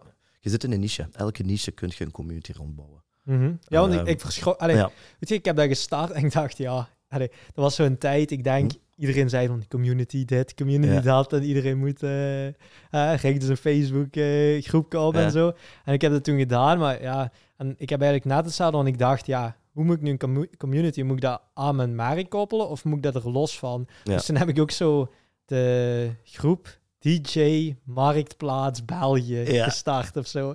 En, dus dat was los van mijn bedrijf. Ja. Maar toen begon ik... in het begin zat daar 50 man in. Ja. Maar er zit ook al volgens mij iets van 500 man. Maar dat groeit. Super slim. Dat is heel vreemd, maar dat groeit per mensen.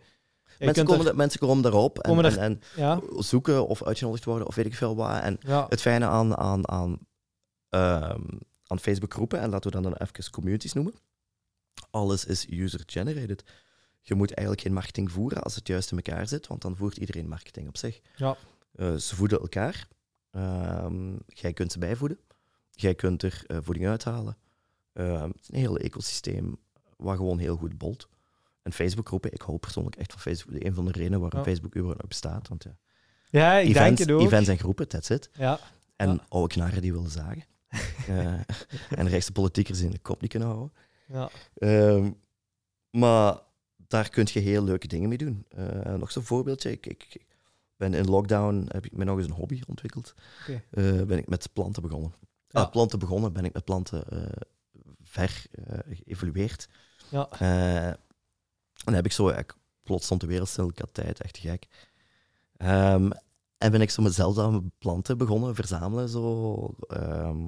Heel mooi huisje, heel veel licht. Ik dacht, we gaan een keertje volzetten. Jungle bouwen, terug een hobby. Ja. Want al mijn hobby's zijn dan zo wat beroep geworden. En dan, ja, dan heb je niet echt een hobby nog. Nee. En dan zit je in van die zeldzame plantengroepen. En, er staan daar ook groepen. Ja, man, niet normaal. Dat is zo'n wereld apart. Alles wel niet groep waarschijnlijk. Dat is echt een zonnewereld apart. En, ik had wat tijd en ik had echt een passie voor planten. Ik ken er niks van, dus ik ben zo aan beginnen experimenteren. Ja. Elk jaar trouwens probeer ik iets nieuws te experimenteren waar ik een hobby van maak. Dit jaar waren dat bloemen. Okay. Zwarte bloemen. Zwarte bloemen? Bestaat. Ja, zwarte bloemen gekeken. Ja. En ik was toen heel goed met Monstera variegatas. Dat zijn klassieke Monstera planten, maar die gevarieerd zijn, waardoor die wit in de blaren hebben. Mm-hmm. En dat is zo een giga-hipster product geworden die aan heel veel geld van de markt gingen. Dus heb ik mij in lockdown planten gekweekt. Daar ben ik bezig gehouden, Monstera variegatas gekweekt. Veel gekocht, eerlijk gezegd ook wel wat verkocht. Okay. Was om toch in corona ook wel wat inkomsten te hebben. Want, crazy side hustle. Ja, dat is echt een hele leuke side hustle eigenlijk. Tegenwoordig verkoop ik niet meer en stapelt alles maar op. En je gooit alles maar bij, maar ben ik nog altijd plant aan het kweken. En ja. Ik weet er geen blijf meer bij, want ik heb geen tijd meer. Ja. Maar in corona was dat wel degelijk een side hustle, omdat ten eerste je kon eens mensen zien, mensen komen een plant halen. Ja. Dat ging toen aan echt, dat was echt belachelijk veel geld voor een blad van een plant. Mm-hmm. Ongelooflijk. Ja. Heel fijn. En toen ook zo'n groep opgericht van zeldzame planten in Limburg. Okay. Eigenlijk initieel niet per se marketingtechnisch van ik wil leren wat geld uit verdienen. Maar dan ook heel snel heel veel mensen ingekomen die dan hun zeldzame planten delen. Of kijk eens hoe mooi mijn amaranta is. Mijn philodendron Pink Princess is de mooiste ter wereld. Oh, en foto's van dit en foto's van dat. En superfijn, 100% user-generated content. En mensen mochten en begonnen ook hun planten aan elkaar te verkopen. En toen was er een intern marktplaats en een tweedehands plantenhussel waar ik zelf ook eerlijk gezegd in die tijden best wel veel planten op heb verkocht. Ja. Ook alweer gewoon community die eigenlijk een beetje organisch ontstaat. Oké, ik heb een klein beetje marketing in het achterhoofd. Ja. En er dan uiteindelijk geld mee verdienen. Ja, maar ik was er echt van verschrokken. Maar ook zo, je hoeft dat niet eens per se... op een gegeven moment, als er wel volk in zit, dat houdt zijn eigen stand. Dat houdt zijn eigen stand en dat is wel interessant. Ja. Dat je eigenlijk als marketingman achter de schermen gewoon kunt toekijken terwijl dat gebeurt. Ja. Dat is eigenlijk de beste marketing. Ja. En dat is community, dat is ook offline community. Dat is wat er eigenlijk... Als De Serre dan als voorbeeld, de community heeft zichzelf helemaal gevoed. Die heeft De Serre gevoed. Ik moest bij wijze van spreken, ik zat in een stoel en ik zag hoe gewoon iedereen alles deed en hoe alles gebeurde en hoe De Serre werd gebouwd door de mensen die er waren. Mm-hmm. En als je dat... Ik heb er geen uitleg voor. Ik weet niet hoe dat... Daar zat geen strategie achter. Daar zat een idee en een visie achter. Visie moet er zijn. Ja. Maar er zat geen strategie achter. Dat is allemaal organisch gebeurd. Mm-hmm. Totdat je op het punt komt van... Wauw, dit is echt, echt vet. Mm-hmm. Alsjeblieft, jongens, doe waar jullie zin in hebben. Ja, dat is... Ja. Als je dat kunt bereiken, dat is heel vet. Maar als dat om nou vanuit een commercieel standpunt te bereiken, is dat... moeilijker, maar kun je dat kleinschaliger wel... Ja. Zoals uw veilinggroep vind ik het een supergoed idee. Doen. Ja. Verkoop je het trouwens op Facebook zelf?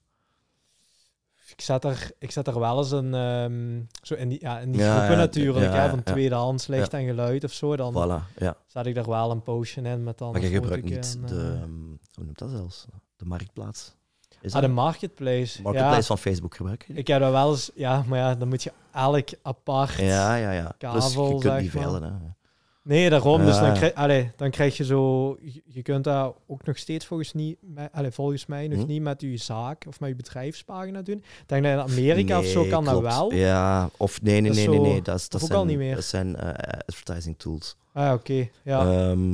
Ja, je kunt daar advertising tools in steken. Ja, maar inderdaad, maar dan... dat is zoiets wat mij altijd... een stukje social media wat ik nooit heb gebruikt. Ja. Maar inderdaad, het zou logisch zijn dat je dat niet als bedrijf kunt, want dan wordt het ene jungle van. Ja, daarom. Ik denk, dan zetten bedrijven, dan wordt dat een beetje gelijk de marktplaats in de tweedehands. Voilà. Dus, de eerste 20 posts, dat zijn allemaal gesponsorde. Ja, en dan vind je...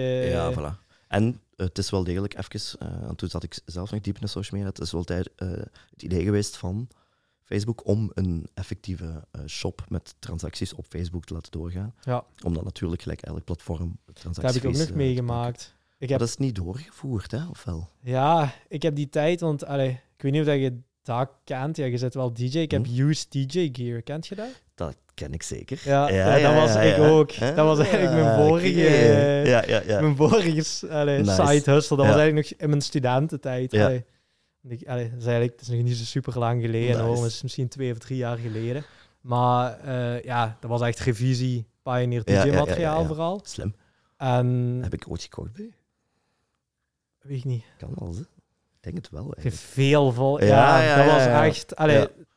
Daardoor heb ik eigenlijk ook dit nu kunnen doen. Ja. En dat was... Maar dat is puur vertrokken vanuit... Ik gaf zo DJ-lesjes. Ja. Zo mensen leren draaien. En die vroegen mij, wat moet ik kopen? Want ik heb niks van materiaal. Ja, dan was het heel snel, ga eens naar die grote muziekwinkel of die mega webshop. En dan heb je er toch ergens een beetje een gevoel bij van, 360 voorzien. Het was een beetje, want op een duur zit je zoveel mensen naar die... mannen aan het sturen. Dat je het beter zelf doet. De roze mannen, zeg maar. En als je die dan contacteert, dan denk je... want je denkt op een duur, misschien moet ik daar een soort deal of zo mee maken. Mm-hmm. Ja, die hebben daar allemaal geen gehoor naar. Mm-hmm. Die zeggen, hoeveel mensen? Nou, kom maar terug als je er een paar honderd kunt binnenbrengen. Ja. Dus en dan zeggen ze wel, je kunt dan wel met zo'n affiliate-ding en zo. Ik snapte er allemaal niks van. Ik dacht, we moeten gewoon iets zelf doen. En toen vroeg iemand die ik zo op weg had geholpen, maar misschien moet ik gewoon deze DJ-set, die van nu is eigenlijk, kopen. En toen dacht ik van, maar dan kan ik niks meer doen. Ja, maar dan ben ik zeker dat die werkt. En oké, die is tweedehands, maar je hebt die gebruikt, dus ik vertrouw dat. Als ik nu op tweedehands iets koop, bij wie kom ik dan terecht? Ja. Is die set... nog goed. Ja. Ik kan ermee draaien, maar ik weet technisch gezien niet wat dat erachter zit. Ja.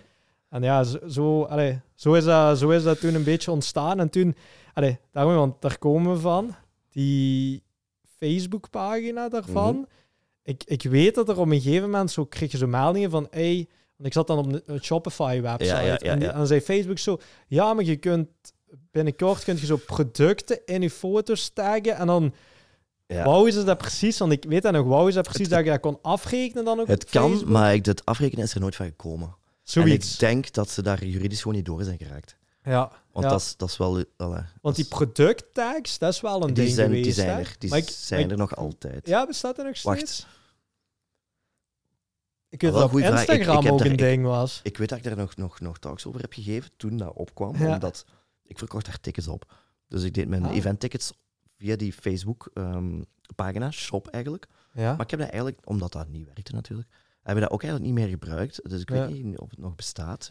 Ja, en ik weet er altijd zo koppelingen en alles tussen alle webshop-providers, dat je zo al die producten kunt overzetten naar... En ik dacht, is dat nu een soort versterking? Want ze linken nu gewoon door naar de webshop. Dat was een rare tussenstap, hè? Ja, dus ik denk dat dat zo de tussenstap is geweest. En dat ze, je voelde hem wel aankomen van, waarschijnlijk wel ze toch op een gegeven moment gewoon... dat er afknippen en alles wel importeren, maar dan gewoon alles aanbieden via Facebook of zo. Maar dat is dan toch nooit... Nee, Facebook, ook heel slim natuurlijk. Zij willen zoveel mogelijk 360 mensen op hun website houden. Dus als ze aankopen, er wordt zoveel verkocht op Facebook. Stel je voor dat die een cent hebben per elke sale.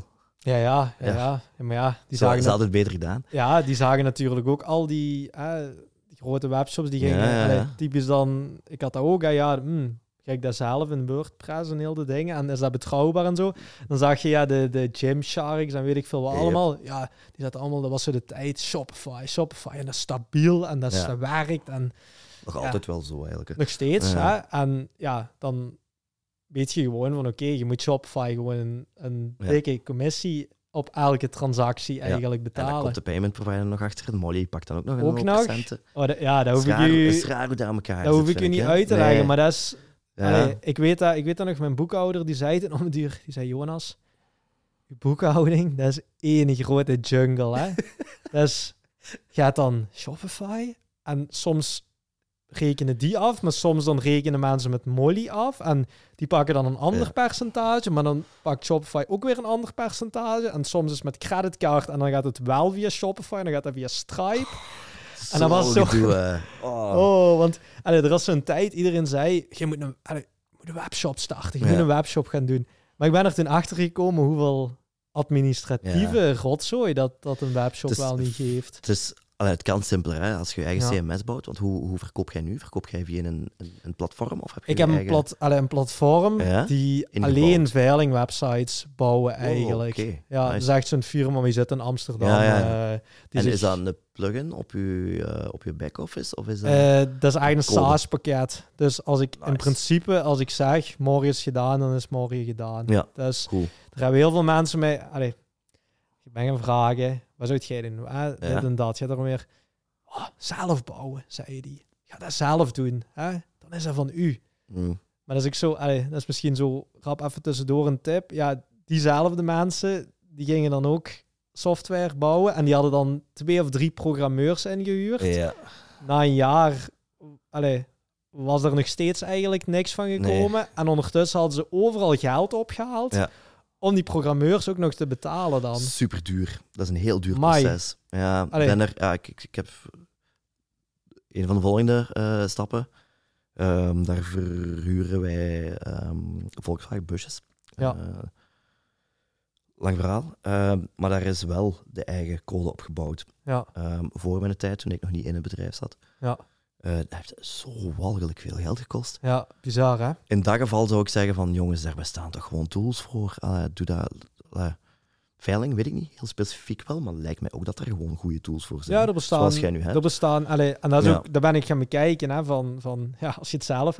Je had het zelf laten bouwen, oké, maar ja, jij zit zelf geen programmeur. Nee. Ik kan wel een beetje JavaScript en een beetje HTML en zo lezen, maar niet genoeg om te zeggen, nu zit er een fout in de website. Nu ga ik dat schrap zo... Zeker, als je ingewikkelde financiële transacties, zoals een veiling, of zoals in mijn geval dan een volledige boekingsmodule, op datum met verschillende prijscategorieën en opties. En vrij zijn en overlapping van datums en zo. Dat is ingewikkeld. Ja. Dat krijg ik niet zelf gebouwd, natuurlijk niet. Nee. Maar ze hebben dat wel laten bouwen. Nogmaals, voordat ik het bedrijf inkwam. Ja. En toen heb ik die factuur gezien en dacht van, oh shit. Ja. Jongens, zwart, het staat er nu. Het werkt ook niet echt goed, om eerlijk te zijn. Dat zijn we nu wel aan het oplossen. Ja. Maar zo'n dingen moet je gewoon inkopen met mensen die het gewoon heel goed kunnen. Ja, ik merkte ook, ging prijsvragen van iemand die dat custom ging bouwen. Ja. Je komt binnen en dan zeggen ze, we gaan dat voor €10.000 kunnen. Zo echt overtuigen. Maar dan zei ik van, ja, maar dat moet wel real-time zijn. Mm-hmm. Hè? Alles moet, zonder dat die mensen op refresh moeten duwen, moet dat veranderen. Hè? Dan zei ze, maar dat is dan niet gelijk een webshop. Nee, dat is... Die prijs is niet vast. Het is een veiling, hè? Maar dan kunnen mensen toch maken gewoon een inputkadertje en dan kunnen ze een cijfertje ingeven en dan... Ik zeg, nee, je moet de volgende biedstap automatisch geven. Ja. Dat ze gewoon moeten klikken, accepteren, tot vlak. Vakantieveilingen. Bijvoorbeeld, hè? Ja. En dan was van, dus dat is niet gewoon een webshop. En dat wordt belast op één moment, hè? Ja. Dat is op het allerlaatste. Ja. Dan gaat dat in één keer en dan zijn er heel veel biedingen. Ja. Dus dan moeten ook speciaal servers dan zijn die kunnen opschalen als er veel volk op komt. Terwijl op andere momenten dat er gewoon wat kijkers zijn, maar voor de rest geen actie is. Ja, en dan kwam ik daar buiten en ging het al 30 of 40 kosten. En toen dacht ik van, ja, maar die mannen die weten eigenlijk nog steeds niet wat ik wil. Nee, en dan gaan die beginnen ontwikkelen en dan gaan die op zoveel problemen botsen dat je uiteindelijk aan een fucking tool van €60.000 zit. Ja, ik denk dat daar misschien zelfs niet bij ophield. Want, dat is... En als je een idee hebt met die tool en je kunt die tool vermarkten en je laat dat ontwikkelen, maar je gaat die ook wel verkopen, dan heb je wel misschien een beetje goud in handen. Ja. Maar ja, langs de andere kant, dan denk ik nog steeds, als je zelf geen programmeur bent, gaat dat dan maar eens weer verkopen. Voilà. En dan hebben die klanten... Ja. En meestal, en daar ben ik ook in getrapt, en dat is echt een gouden raad aan iedereen die ooit met programmeurs werkt. Die hadden een module in het contract gebouwd dat het intellectueel eigendom bij hun bleef. Ja. Dus die hebben die heel fucking module gebouwd. Die hebben er heel veel geld voor gefactureerd. En het is dan ook nog niet van ons. Het gebeurt fucking veel. Niet normaal. Echt. Elke programmeur lapt dat. En ik snap intellectueel eigendom alles allemaal goed en wel. Maar je hebt zoveel geld betaald voor een tool die heel specifiek ontwikkeld is voor één functie binnen je bedrijf. Ja. Die je niet met het oogmerk om dat door te verkopen. Ja. Het gaat zelfs niet. Ik heb een heel traject nu de laatste jaren gehad om proberen ons heel online, het gaat nu over Makka trouwens, om heel het online platform over te hevelen naar nieuwe organisaties. Maar dat is zo een kluwe geworden en een eigendom, een eigendomskluwe waar 3-4 bedrijven zeggen van dat stuk van de website is van ons en dat krijg je niet. Dat stuk van de website is van ons en dat krijg je niet.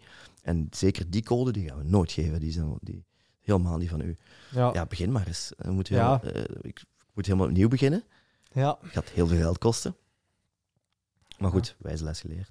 Ja, maar dat is zoiets met software. Hè? Want, dat is niet normaal. Ik denk het is een wereld die ik nog niet kende. Ja, ik was van... Volgens mij is de enigste manier dat je dat zelf dan echt...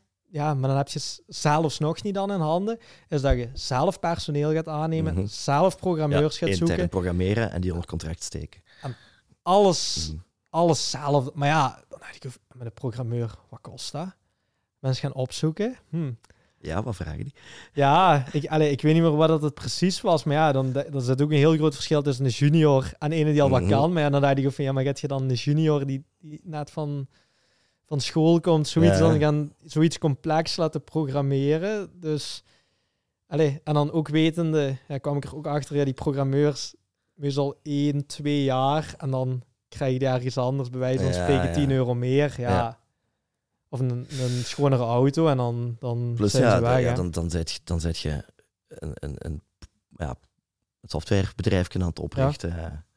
Ja. Nu weet ik dat er heel veel geld in zit. Ja. Had ik ooit andere keuzes gemaakt in leven. Blij dat ik niet gedaan heb. Maar dat is husselen. Ja, software. Ja, maar dan zit je... En als die dan weg zijn, dan zit je ook weer de schaak. Want jij kunt zelf niks in die code. Hier is een code, amuseer je ermee. Ja, hè? En dan zelfs al geef je die code dan aan een andere programmeur. Ja. Die had weer want iedereen had zijn eigen stijl in programmeren. Ja, je hebt nette code en je hebt rommel. Hè? Ja. En er zijn heel veel programmeurs die rommel geven. Die rommel schrijven. Ook of rommel schrijven. En alles op heel complexe manieren wat veel simpeler kan. Maar ja, geef dat dus aan een andere programmeur. En die zegt van, hey jong, daar kan ik niet meer... Ja, dat is de goede business van het ingewikkeld systeem. Ja. Hoe ingewikkelder je systeem maakt, hoe minder mensen ermee aan de slag kunnen. En het is van u, hè. Ja, ik heb er veel op gebotst, eigenlijk. Ja, dat heeft me toen toch wel getriggerd, want dat ik dan zo... andere mensen mij zoiets zeiden en dan dat je even gaat nakijken en dan zie je zoveel, €500.000 opgehaald, €1 miljoen opgehaald, €1,5 miljoen opgehaald. En dan denk je van, volgens mij, die bezetten eigenlijk het bedrijf al niet meer. Die zullen waarschijnlijk geen volle... Nee, die gaan... Ja, je moet het ligt er een beetje aan welk platform dat je gebruikt. Ja. Want meestal moet je hoofdaandeelhouder blijven. Ja. Maar inderdaad, die tech-startups. Ja, dat was dan, dat werd dan echt zo gezien business. Als een tech-startup en LRM en dit en dat. Allemaal heel veel geld in. Heel Corda zit er vol van. Ja. Maar niet... niet dat ik daar iets... Maar nee, dat zijn geniale bedrijven en ik vind dat geniaal wat die doen. Niet dat ik daar iets tegen heb. Maar het is een fucking hustle, hè. Maar het is... want ik dacht ook van, amai, wil ik die tour op van zo... een hoop investeerders boven mij hebben hangen, die dan zo zeggen van, we hebben... want je denkt, geld opgehaald. Ja. Maar dan wel, die kijken zo naar u en... nog wel niet hangen. En we moeten wel onze... Ja, want Allee, daar komt... Dat lijkt een roze wolk, hè, al die investeerderswereld, maar... Ja, ik zit er nu middenin, eerlijk gezegd. Ja. We gaan geld ophalen met Makka. Ja. Dat is nieuw voor mij. Ja. Ik heb nooit een cent geleend. Ik heb echt letterlijk nooit een cent geleend. Daar ben ik heel blij om. Maar nu gaan we dus naar investeerders. We hebben een vrij ingewikkelde bedrijfsstructuur, een NV. Ik heb gewoon nog altijd mijn BV. Mm-hmm. We gaan daaronder, het is een moederbedrijf, holding, we gaan daar wat bedrijven onder steken. Met elk een apart doel. En voor enkele van die bedrijven moet er geld opgehaald worden. Ja. En er zijn er verschillende verschillende manieren. Je hebt win-winner, je hebt spreads, je hebt obligatieleningen. Je hebt van alles, maar uiteindelijk zijn dat wel allemaal mensen die iets te zeggen hebben in je bedrijf. Mm-hmm. En ook al bouwt je in dat die weinig te zeggen hebben in je bedrijf, zijn wel mensen die je gewoon moet gaan afbetalen. En die in die end nog altijd gewoon zich heel hard kunnen gaan moeien. Ja. Ik heb daar wel wat schrik van, moet ik toegeven. Ja, het is niet evident, maar het gaat over zo'n bedragen dat we het zelf niet gelegd krijgen natuurlijk. Mm-hmm. Dus het is heel logisch dat we nu die fase ingaan. Ja. Maar ja, dat is een giga-uitdaging en dat heeft ook gevolgen. Ja. Dus dat hele bedrijf gaat anders ontrollen dan dat wij het zelf op dit moment in de hand gaan hebben. Mm-hmm. Maar ik denk ook, ja, voor mij was dat... Ik denk, ja, jij hebt wel wat meer ervaring. Voor mij was dat, ja, als 25-jarige... Ja. Ja, ik dacht, jong, ik ga niet... Nu als eerste met... Nee, stel je voor, je haalt €500.000 op. Dan zit je daar. En nu? Ja, ja, en nu wat? Ja. En dan kijk je die investeerder, helemaal, jij wist ook wat je ging doen. Goed, zwart, je kunt programmeurs hier ombouwen. Ja. Je maakt hier één grote tech-campus van. Je zit nog op programmeur samen. Voilà. Ja. Allemaal dikke serverruimte. En je gaat die gewoon code schrijven. En die code voor eigenlijk, het zou een goede business zijn. Hè. Ja, ik vind het leuk om dingen te zien. Hoe noemt het veel? De social network. Ja. Over het ontstaan van Facebook. Ja. Heel leuk om te zien. Ja, klopt. Ook gewoon omdat toen, zeker in de start-up van de tech-startups, zijn zoveel cowboy-verhalen geweest die zo geniaal zijn geworden. Nog altijd trouwens. Dat vind ik wel een boeiende wereld eigenlijk. Ja. En, want het is wel. Het is erop of eronder. Hè. Ofwel heb je een verloren idee en is misgeschoten. Oké. Mm-hmm. Ofwel zit je erop en verkoop je bedrijf binnen 5 jaar aan x miljoen. Ik ken er zo eentje. Die heeft, fuck, wat was het weer juist? Een of andere stackstar. Ik weet eerlijk gezegd nog niet hoe het in elkaar zat. Ja. Een geniale kerel. Heel zijn leven achter de computer doorgebracht. Code geschreven. Verkocht. Binnen. Ja. En ik snap nog altijd iemand deed. Ja, dan weet je dat geld wel. Als je zegt, ik heb het verkocht en je probeert uit te leggen, maar je eigenlijk nog steeds geen idee hebt, dan weet je dat goed afgebracht. Ja. Grappig. Ja, maar dat is een... Ja, ik ben niet zo heel vertrouwd met die investeerderswereld, maar ik hoorde u wel Makka zeggen. Daar wou ik eigenlijk nog eens heel graag op inpikken van...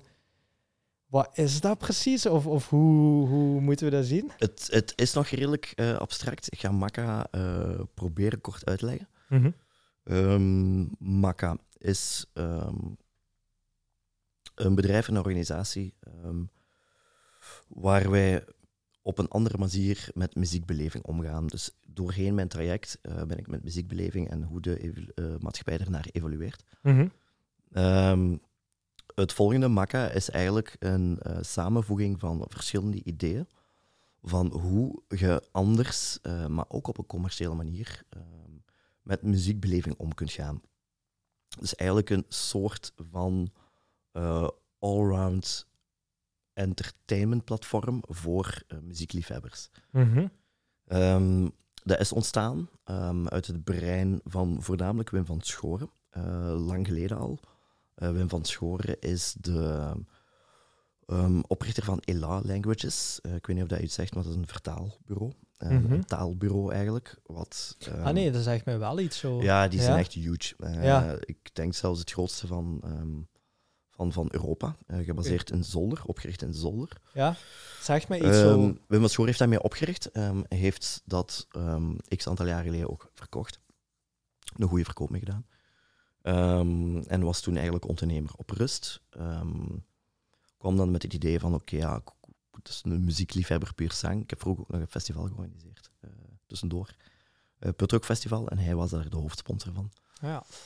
Dus zo ken ik de muziekpassie van Wim Ela. Heeft dat verkocht en dan eigenlijk een beetje met een honger blijven zitten van kijk, ik ben nu op leeftijd. Ik ben heel geïnteresseerd in muziek.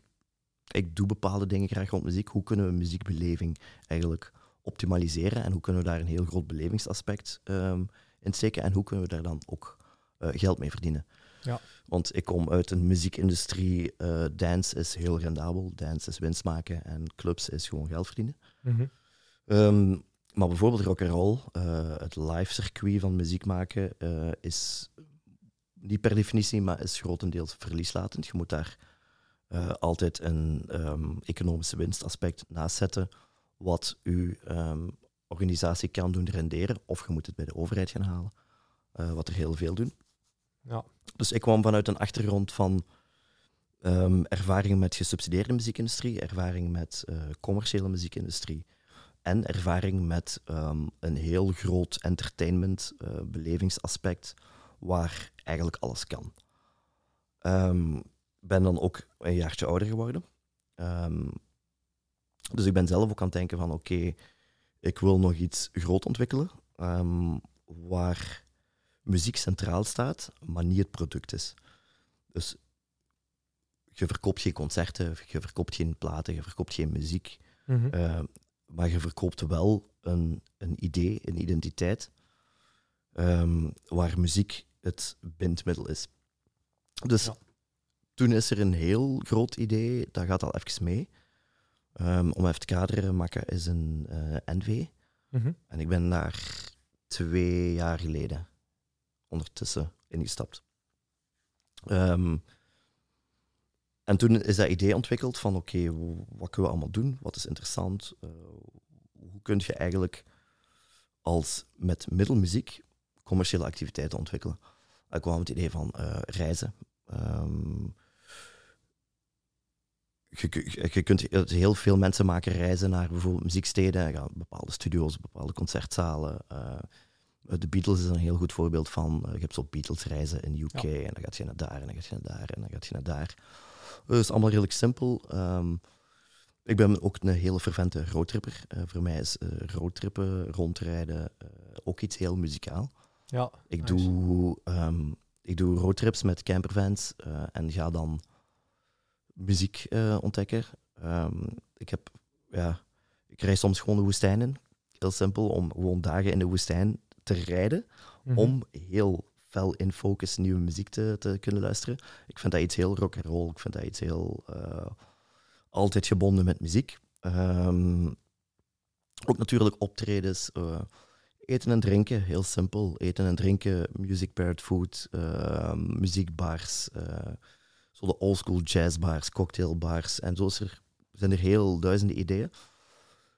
En dat is een idee dat heel lang geëvolueerd en ontwikkeld is, met dan uiteindelijk ook het doel van een fysiek pand te hebben, waar dan eigenlijk heel dat idee wordt gecentraliseerd en waar dan ook het commerciële centrum zal zijn. Ja. Dus eigenlijk een beetje een pretpark voor muziekliefhebbers.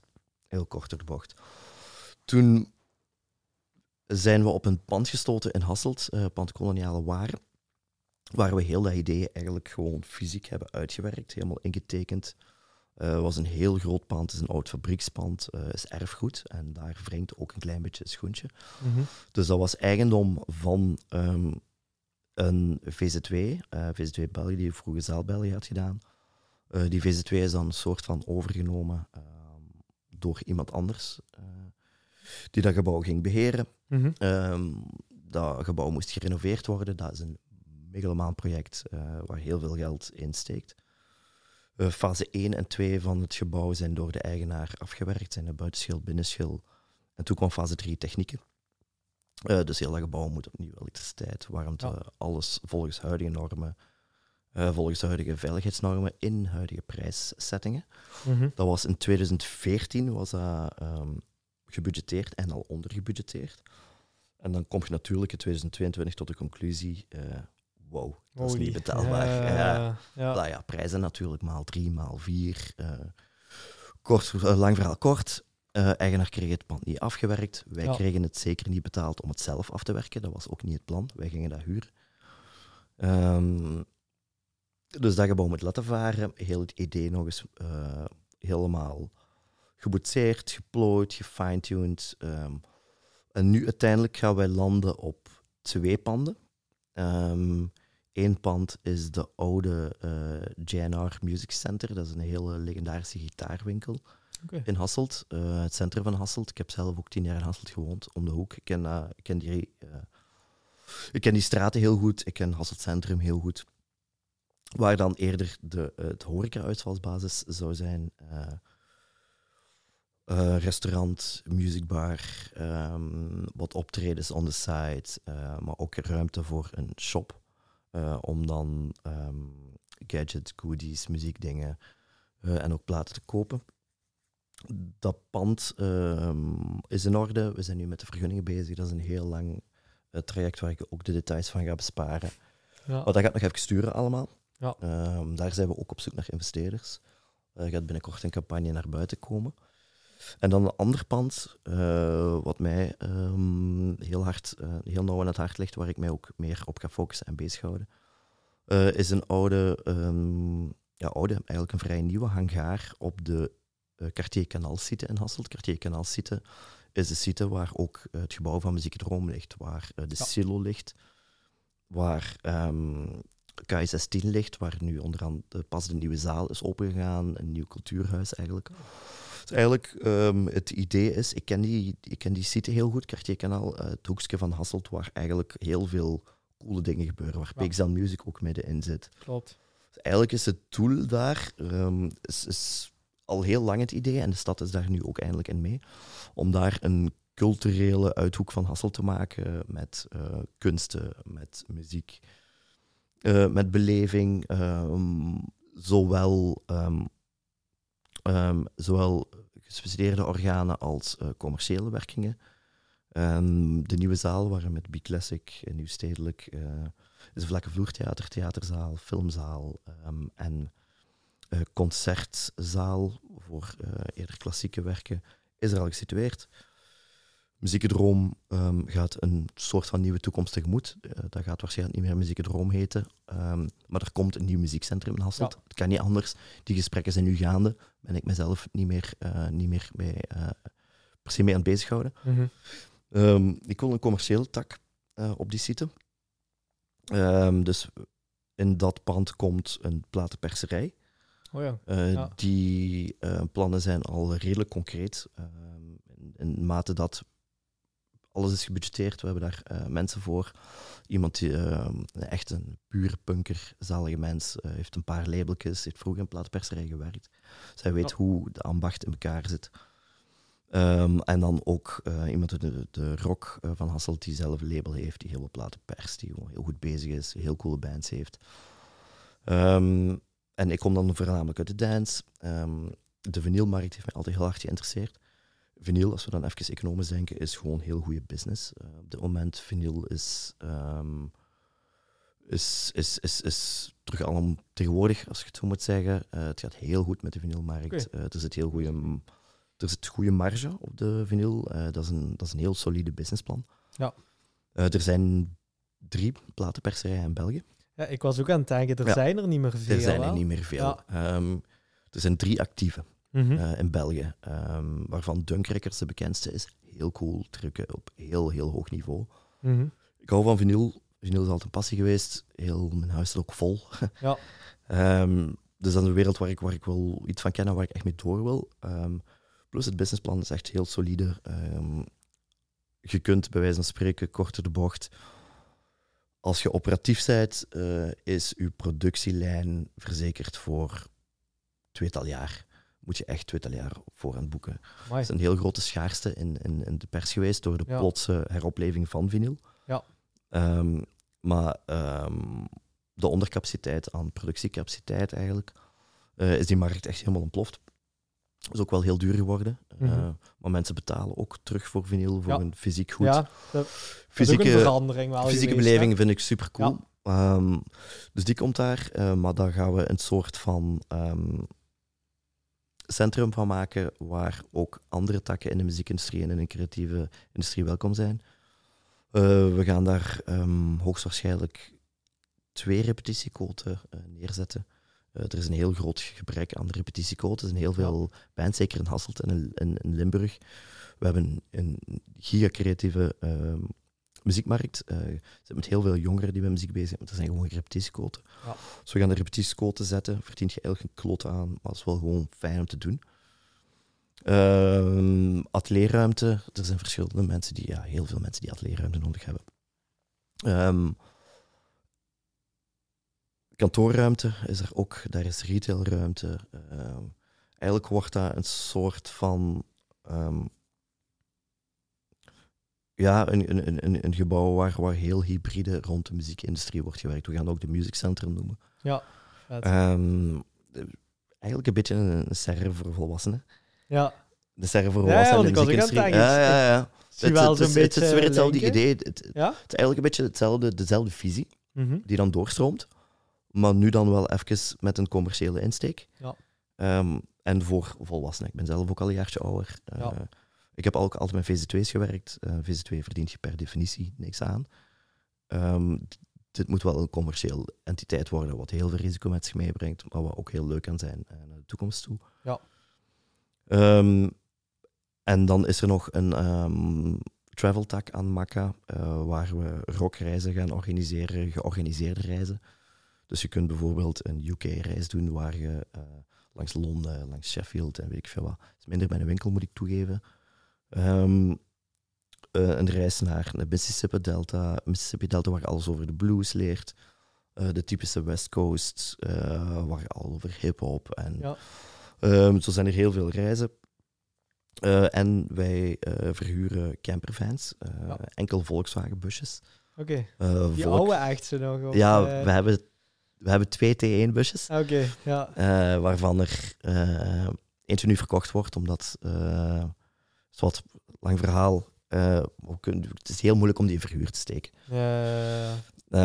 En eentje is een ceremonieel verhuur, dus je kunt er trouwfeesten en zo mee. Ja, oké. Ja. Maar die kunnen de baan niet op. Dat is heel moeilijk. Ja, ik was ook aan het denken van... Het is heel moeilijk om dat goed verzekerd en goed te werken te krijgen. Dan staat je meer te depaneren. Voilà. Die dingen starten niet altijd, zal ik zo zeggen. Ja.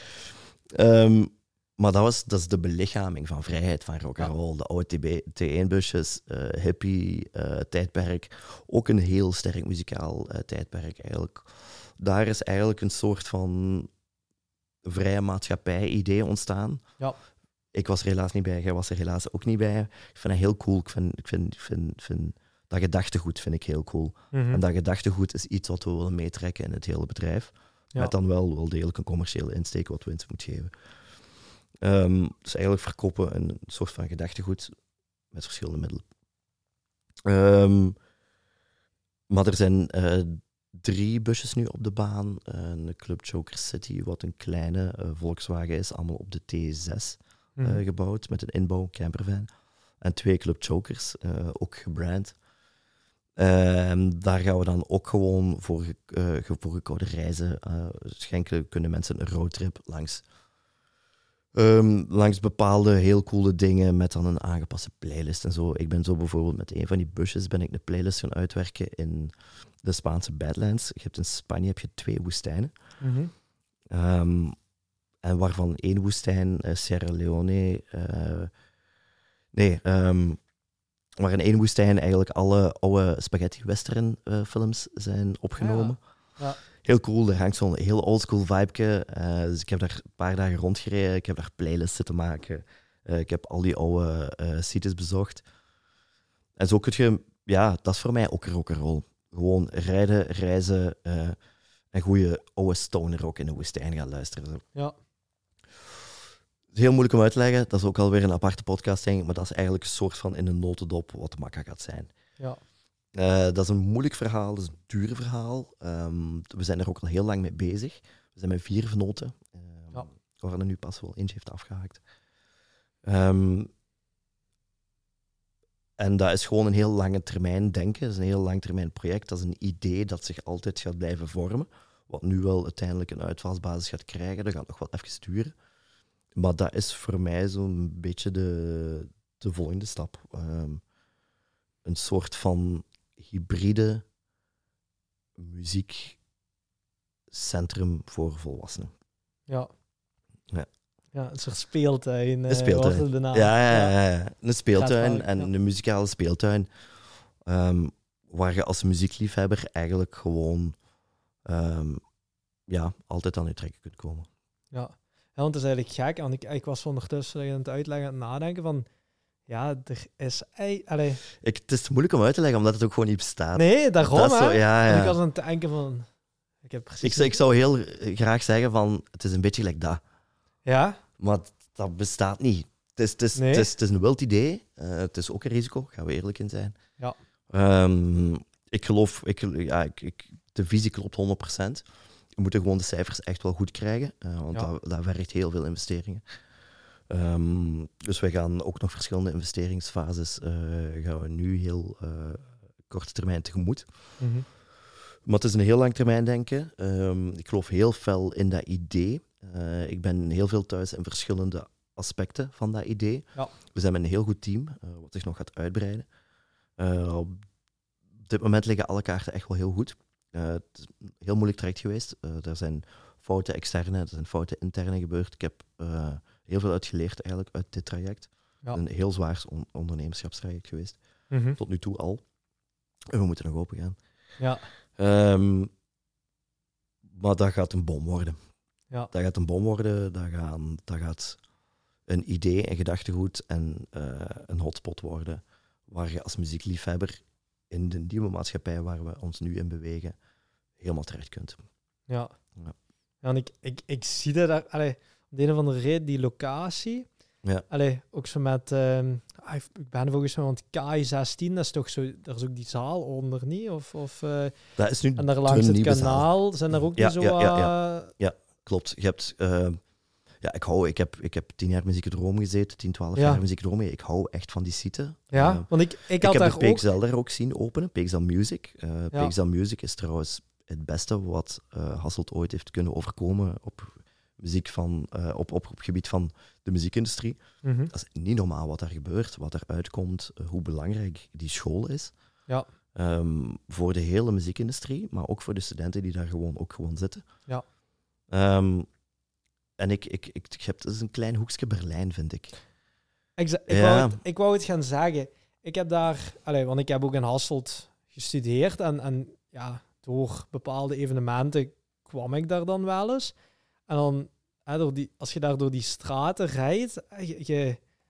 Supercool, ik had hetzelfde gevoel. Ik ben ook in Berlijn geweest. Ik weet niet meer hoe dat heette, maar dat was een soort van oude fabriekssite of zo. Dus heb je er veel, maar misschien Cassiopeia, ik weet het niet. Ja. Ik vind dat het lijkt... Cassiopeia, ja, voilà. Ja. Ik vind... Fun fact, ik heb er nog een DJ-set aan Cassiopeia verkocht. Ja. Ik hou van Cassiopeia. Ja. Ja, maar ik ben er toen... Maar ja, mijn vriendin geweest en toen was dat was echt zo'n laagseizoen of zo, daar was niet heel veel te doen, maar we zijn er toen overdag dus overgewandeld en ik vond zo, je ziet daar heel veel soort kunstwerken, graffiti, oude gebouwen die dan toch herbestemd zijn of zo'n bepaalde sfeer of zo. Echt een sfeer, dat is echt een sfeer en de ultieme samenkomst van kunst, cultuur, muziek. Heel vet vond ik. Ja, want je zag dan wel dat er kunstenaars hun ateliers en zo hadden, dus die zag je wel bezig dan. Maar datzelfde, ik wou hetzelfde zeggen, van dat heb ik daar wel een beetje op dat stuk van... Dat is ook een beetje de bedoeling altijd geweest, hoe we daar met in de hoogdagen van Muziekendroom. Daarnaast deed ik dan FortyFive, ik had dan de PXL Music... Dat was te gek. Je wandelt die straat binnen en je denkt van, dit is toch niet Hasselt, waar ben ik beland? Ja, klopt. Je botst dan tegen, dat is ook een te lang verhaal om nog dieper op in te gaan, denk ik. Je botst gewoon tegen een heel groot feit van het Limburgse muzieklandschap is heel moeilijk om volk naar bij ons te krijgen. Ja. Dus dat is iets waar ik al 20 jaar tegen aan het strijden ben, bij wijze van spreken, maar wel aan het volhouden ben.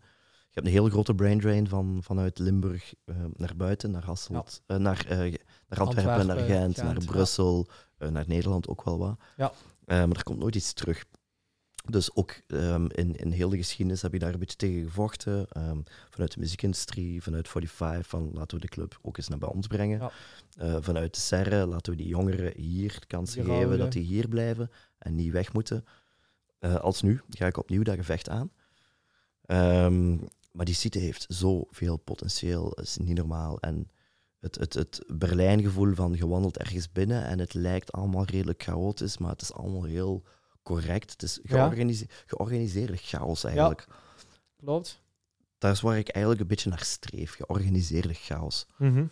Ja, maar want ik weet niet of we daar toen toevallig zijn zelfs beland of zo op die AB Cassiopeia daar in Berlijn, maar ik denk als je ergens zo in dat nachtleven hebt gezeten of je hebt er toch zo die passie voor... Het artistieke... En dat trekt die toch zo aan, hè? Ja. Ja, ik hou van Berlijn. Het is niet mijn favoriete... Het is mijn favoriete stad voor cultuur te blijven. Want het is niet mijn favoriete stad in de wereld, sowieso niet. Mm-hmm. Maar Hasselt heeft wel... Dat is een grote woord, maar Hasselt heeft wel het potentieel om een klein stukje Berlijn binnen te halen, zo. Ja. Stukken van Brussel heb je dat ook. Antwerpen heeft dat, vind ik persoonlijk, niet. Mm-hmm. Gent heeft dat, vind ik persoonlijk, ook niet. Hasselt heb je wel alle troeven in handen. Zo een goed, beetje een oude industriegebied, water. Een ruwe zone waar nog best veel kan. Ja. Daar heeft ook, onlangs heeft daar Meso Florida gezeten. Dat is ook nog een volledig chaotische kunstenwerking. Dat is ook heel moeilijk om uit te leggen, maar dat was een top van een plek. Zij waren 100% Berlijn, vind ik. Oké. Ja. En als je het de goede balans vindt tussen echt een chaotische, experimentele onderlaag, maar wel een goed georganiseerde, commerciële bovenlaag, alles wat daartussen zit, is echt goud waard. En dan creëert je pas een site die uw stad verandert, die op termijn dan ook uw provincie verandert. Ja. En die eindelijk, we moeten echt een kantelpunt creëren om... de muziekindustrie en nog breder cultureel, om Limburg echt eens te goed op de kaart te zetten. Ja. Dat is, vroeger heeft Limburg wel wat hoogdagen gehad. Onderweg zijn er nog wel heel goede momenten geweest. Op dit moment staan we het er heel slecht voor, vind ik. Ja. En dat is dan mijn ultieme doel. En als je dan even uitzoom op eigenlijk de laatste 40 jaar, wij zijn spreken, is dat echt mijn doel om Limburg gewaardeerd op de kaart te zetten. Ja. Niet simpel. Nee, want ik weet ook, hè, van ja, er zijn wel wat tegenslagen geweest. En er is eigenlijk heel veel werk al ingestoken om Limburg echt op de kaart te zetten. Ja, de politiek moet ook mee. En dat is ook wel een beetje een eeuwige strijd. Je zit al uit de politiek werk met legislaturen. Dus die dat is kort door de bocht, maar die denken per definitie niet op lange termijn, omdat die gewoon een termijn hebben. Ja. En daar bots je wel tegen veel problemen, vind ik, in Limburg en in Hasselt. Daar ga ik eerlijk over zijn. En als die factor ook nog even mee zit, en je zit nu met een generatie in Hasselt die echt alle capaciteiten heeft. Je hebt De Serre, je hebt een nieuwe streetartorganisatie, Kurt Bosmans en Daan Linden zijn daar heel goed mee bezig. Okay. Je hebt zoveel... hoog niveau, artistieke waarde in Hasselt, als we die kunnen samenvoegen, en iedereen heeft daar wel een klein beetje goesting in, dus ook de eerste generatie van mensen die echt willen samenwerken en die samen aan een soort vanzelfde visie kunnen werken, als dan de stad ook nog een beetje meewerkt, want dan gaat het over ruimtelijke ordening, siteontwikkeling, stadsplanning, alles erop en eraan. Als al die puzzelstukken goed vallen, en ik heb een klein beetje een idee en een gevoel dat we naar zo'n punt aan het geraken zijn, dan zit alles mee en kan dat. En dan wil ik daar met heel veel plezier mijn rol in spelen en mijn wielstukje inleggen. Ja. Maar op dit moment van mijn leven wel met een commerciële insteek. Ja, ja, maar ik vind het ook zot dat je benoemt het ook zo met die lagen. Maar ja, ik denk ook als je alleen die onderste laag of alleen die bovenste laag... Dan werkt het niet. Dan zou dat ook niet werken, hè? Dus je hebt een traject waar... De Serre zelf niet de volledige onderste laag was. Je had daaronder echt nog Meso Florida, die 100% experiment was. Dan heb je bij wijze van spreken De Serre, wat een springplank is, een humuslaag waar dingen kunnen broeien, waar dingen kunnen ontstaan. Ja. En dan heb je professionele lagen nodig. Dan heb je een kleine professionele laag nodig, dan heb je een hoge professionele laag nodig en heb je een pure commerciële laag ook nodig. En al die lagen moeten op het juiste moment op de juiste plaats vallen om zo'n hele site te doen werken, vind ik persoonlijk. Hè? Er zijn andere modellen in de wereld die wel werken, maar we zitten nu eenmaal niet in New York of we zitten niet in Berlijn. Ja. Dus we gaan in Hasselt, moeten we doen met wat we hebben. Ja. Maar alle elementen liggen er. Als alle elementen op de juiste manier bijeen worden gestoken en de juiste mensen bekken. En het financieel maakt mezelf niet zo heel veel zorgen. Het geld is er wel, overal wel wat. En daarom heb ik ook die bovencommerciële laag nodig, want daar moet ook geld naar beneden stromen. Ja. Als dat er allemaal is, dan komt dat goed. Maar laat dat misschien nu een beetje een utopie zijn. Mm-hmm. Ik moet altijd vanuit een droombeeld starten. Als je al met negatieve gedachten staat, dat gaat niet lukken en zo, dan... Fuck dat gaat hier toch niet lukken. Nee. Dus dat is altijd gestart vanuit een utopie en dan kom je nog een soort realisme. Maar die utopie is nu wel heel hoog en de puzzelstukken liggen er. Dus de realistische puzzel, ik heb de indruk dat die wel gemaakt kan worden binnen dit en de 2 jaar. Ja. En er zijn nu ook een paar partijen binnen de stad die met de neus in de juiste richting staan. En die goesting hebben om daarover mee te strijden. Het ziet er goed uit. Ja, dus ik wil daar mijn steen aan bijdragen. Ja, klinkt heel mooi, want ik denk dat het echt een soort een stukje van Hasselt is waar... Ja, ik heb er wel eens over nagedacht van oei, dit heeft zoveel potentieel. Ja, plus dan zit je ook buiten het centrum. Hasselt heeft niet de beste connotatie ook niet in België. Hasselt, modestad, Hasselt, Matuvustad, culturele woestijn. Dus laat dat centrum even achterwege en laten we dan buiten het centrum, wat eigenlijk gewoon veel logischer is in stedenplanning, laten we daar dan zo'n culturele, iets vuilere plek bouwen, waar wel de juiste balans zit tussen vuil en georganiseerd. Mm-hmm. En laat dat maar broeien. Ja. En dat is ook een heel lange termijn denken. Dat gaat dan pas binnen 5 of 10 jaar zijn dat die plek echt is wat het moet zijn. Als de wereld niet te fel bochten maakt of misloopt, dan is daar echt wel gewoon heel veel potentieel aan te doen. Ja, want... Het klinkt nu heel dom, maar gewoon zelfs voor hier, die hal, dat pand te kopen. Ja. Want je zit hier over ideeën en sommige luisteraars zijn zich daar denk ik ook helemaal niet bewust van probeer maar eens iets anders te doen. Dit was nog, dit werd gebouwd door een projectontwikkelaar en daarna verkocht. Maar hoeveel... We zijn daarvoor bij de gemeente moeten komen. We hebben echt met de billen bloot alle cijfers. En hoe ga je dat betalen? En wat ga je doen? Wat voor bedrijfsactiviteit? En geen afval en geen slijpwerken, geen vuur. Er was een hele lijst wat allemaal niet mocht. Ja. En de lijst wat wel mocht was eigenlijk redelijk beperkt. En een hoop extra regeltjes. En... België is daar kut in. Laten we eerlijk zijn. En dan zit je ook nog met bureaucratie en met een politiek klimaat wat op dit moment ook gewoon niet goed is. België is op dit moment redelijk politiek instabiel en in Hasselt is dat wel voelbaar. Mm-hmm. En het is niet makkelijk om erin te bewegen, want je hebt wel alles en iedereen nodig. Ja. En alle pionnen moeten wel juist staan en je hebt bij wijze van spreken de goodwill ook nodig van iedereen. Ja. En dan heb je nog eens alle officiële papierwerk nodig en dan moet je alle regels volgen. En de horecaondernemers gaan dat zeker weten, hoe moeilijk het is om... Stel dat je een restaurant wil beginnen en iets wat geen restaurant is geweest. En dan moet je die herbestemmingen aanvragen. En je zit ondertussen met zoveel wetgeving. Dat is iets waar we nu echt op aan het botsen zijn. De wetgeving is zo streng. En dan heb ik nog schrik dat er ook nog CO2-normen gaan bijkomen. Ja, daar zijn ze nu ook... Daar zijn ze mee bezig en die zouden er blijkbaar in januari zou die gedropt worden. Heb ik wel via, maar wel redelijk goede bron gehoord. Ja. Het is heel moeilijk om aan al die eisen te voldoen. Ja. Het kost heel veel geld om aan al die eisen te voldoen.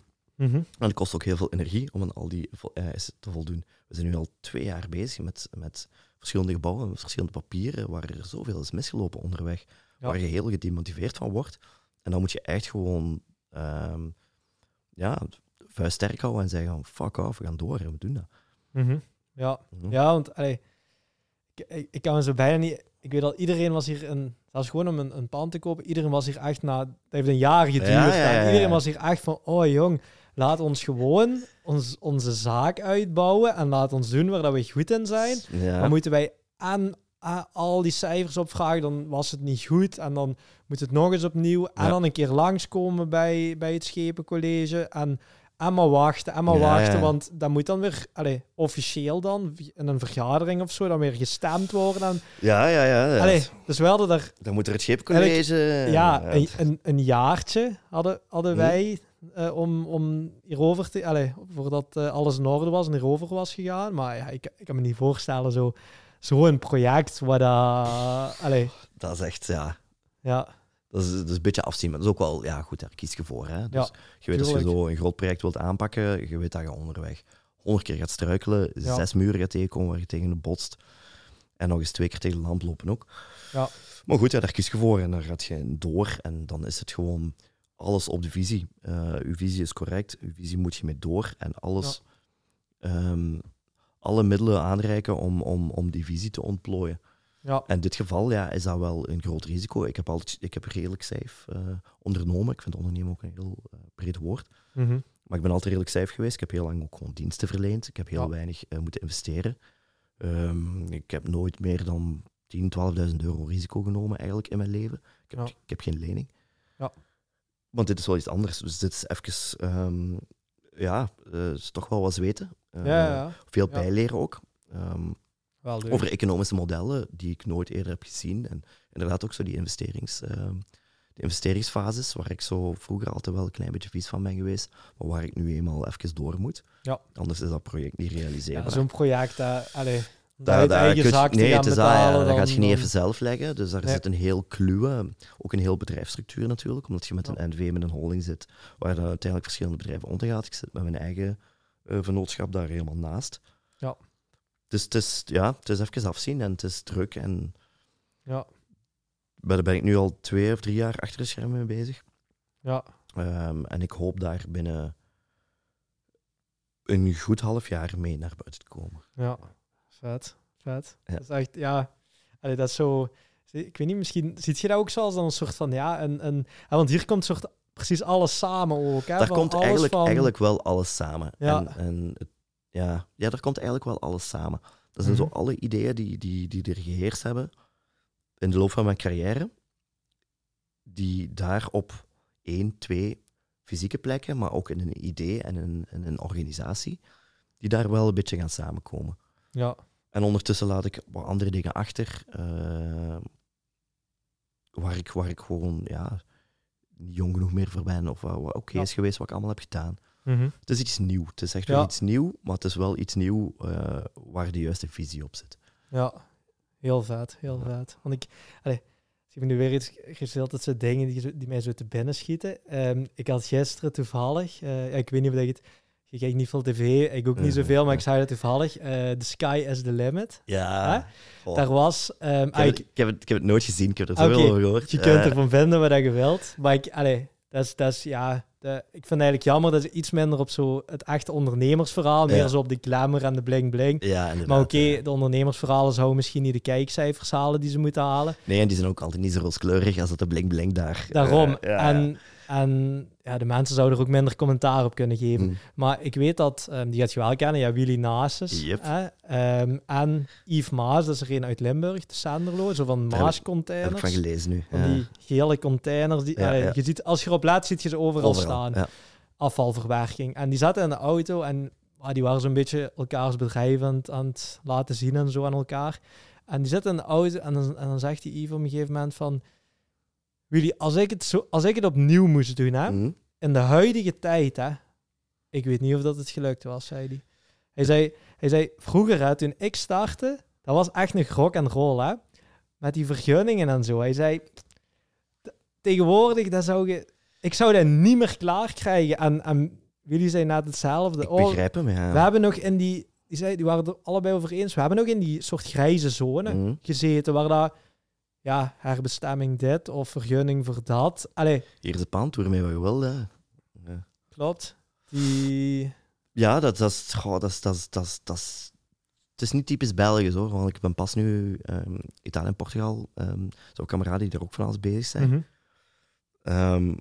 En die zeiden ook van ja, het is anders, het is nog niet corrupt, want daar moet je voor naar Zuid-Amerika, daar is het heel anders om dingen te organiseren. Ja. Want daar zit je met corruptie. Maar ook gewoon, ja, het is overal en overregularisatie, ik hou daar niet echt van. Mm-hmm.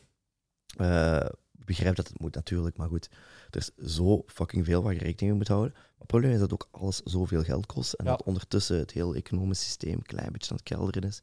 Heel hoge inflaties. Dus het is een moeilijk klimaat om heel grote dingen te doen. Ja. Klopt. Ja. Je kunt altijd doen wat je wilt en met de juiste wilskracht raak je er altijd wel. Maar het is op dit moment even een moeilijk klimaat om heel grote dingen te doen. Je zit ook nog gewoon even realistisch met de oorlogen links en rechts. Dus de economie ziet er op dit moment ook niet zo heel goed uit. Nee. Langs de andere kant, het kan ook alleen maar beter worden. Langs de andere kant, in slechte tijden zijn er ook weer kansen. Hè? Never waste a good crisis. Dus, ik heb tijdens corona me kapot geamuseerd. Ja. Oké. Ja. Dat was een rare crisis, veel had geleerd. En dan ik vind het heel boeiend wat we toen als maatschappij gedaan hebben. Ja. Los van het filosofische, wat heel raar en heel fout was. Maar hoe we ons als maatschappij toch weer hebben herdacht en hoe mensen met nieuwe ideeën komen. Ja. Er is heel veel goeds ontstaan. Het wordt nog steeds heel slecht en moeilijk en depressie. De maatschappij heeft toen echt een klap gehad van je welste. Maar er is ook gewoon heel veel creativiteit ontstaan. Mm-hmm. Er zijn veel coole dingen ontstaan. Ja. Ik hou zo van die lichtpuntjes die toen echt wel heel zwaar zijn beginnen schijnen. Zo. Ja, er zijn mooie dingen ontstaan. Christophe, ik moet de tijd ook een klein beetje in de gaten houden. Ja, hoe ver zitten we eigenlijk? Ja, ik denk dat we toch al goed de 2 uur serieus al over zijn gegaan.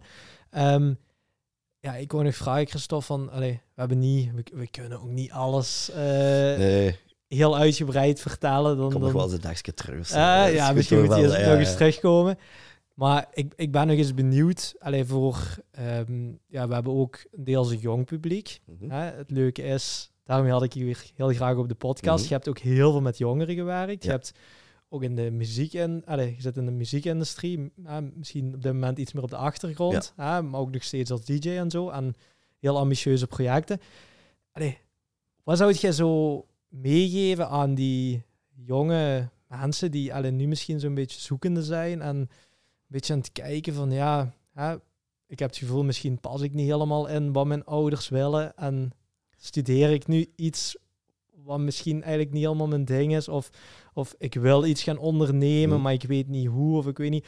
Zijn er zo, want je hebt veel dingen meegemaakt hè? Zo zijn er zo bepaalde tips of soort dingen die je hebt bijgeleerd along the way, van dat je zegt van dit is misschien wel iets goed om je vast te houden of om het op een bepaalde manier te zien of zo. Heb je...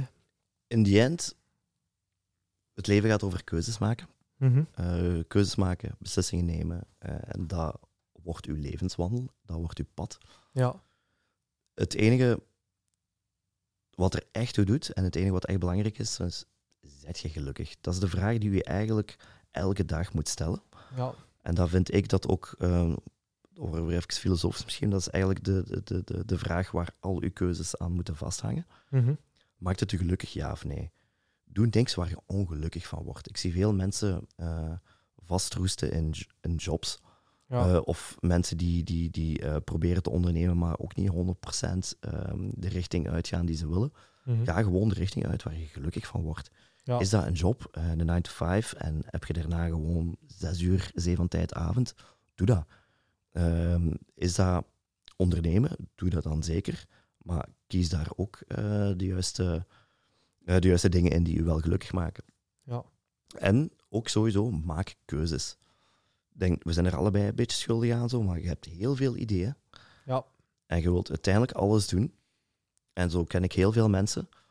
En ik heb mezelf daar heel lang in door laten meeslepen, omdat dat mij ook gelukkig maakte. Maar ik ben nu wel op een punt gekomen waar ik keuzes moet en ga maken. Ja.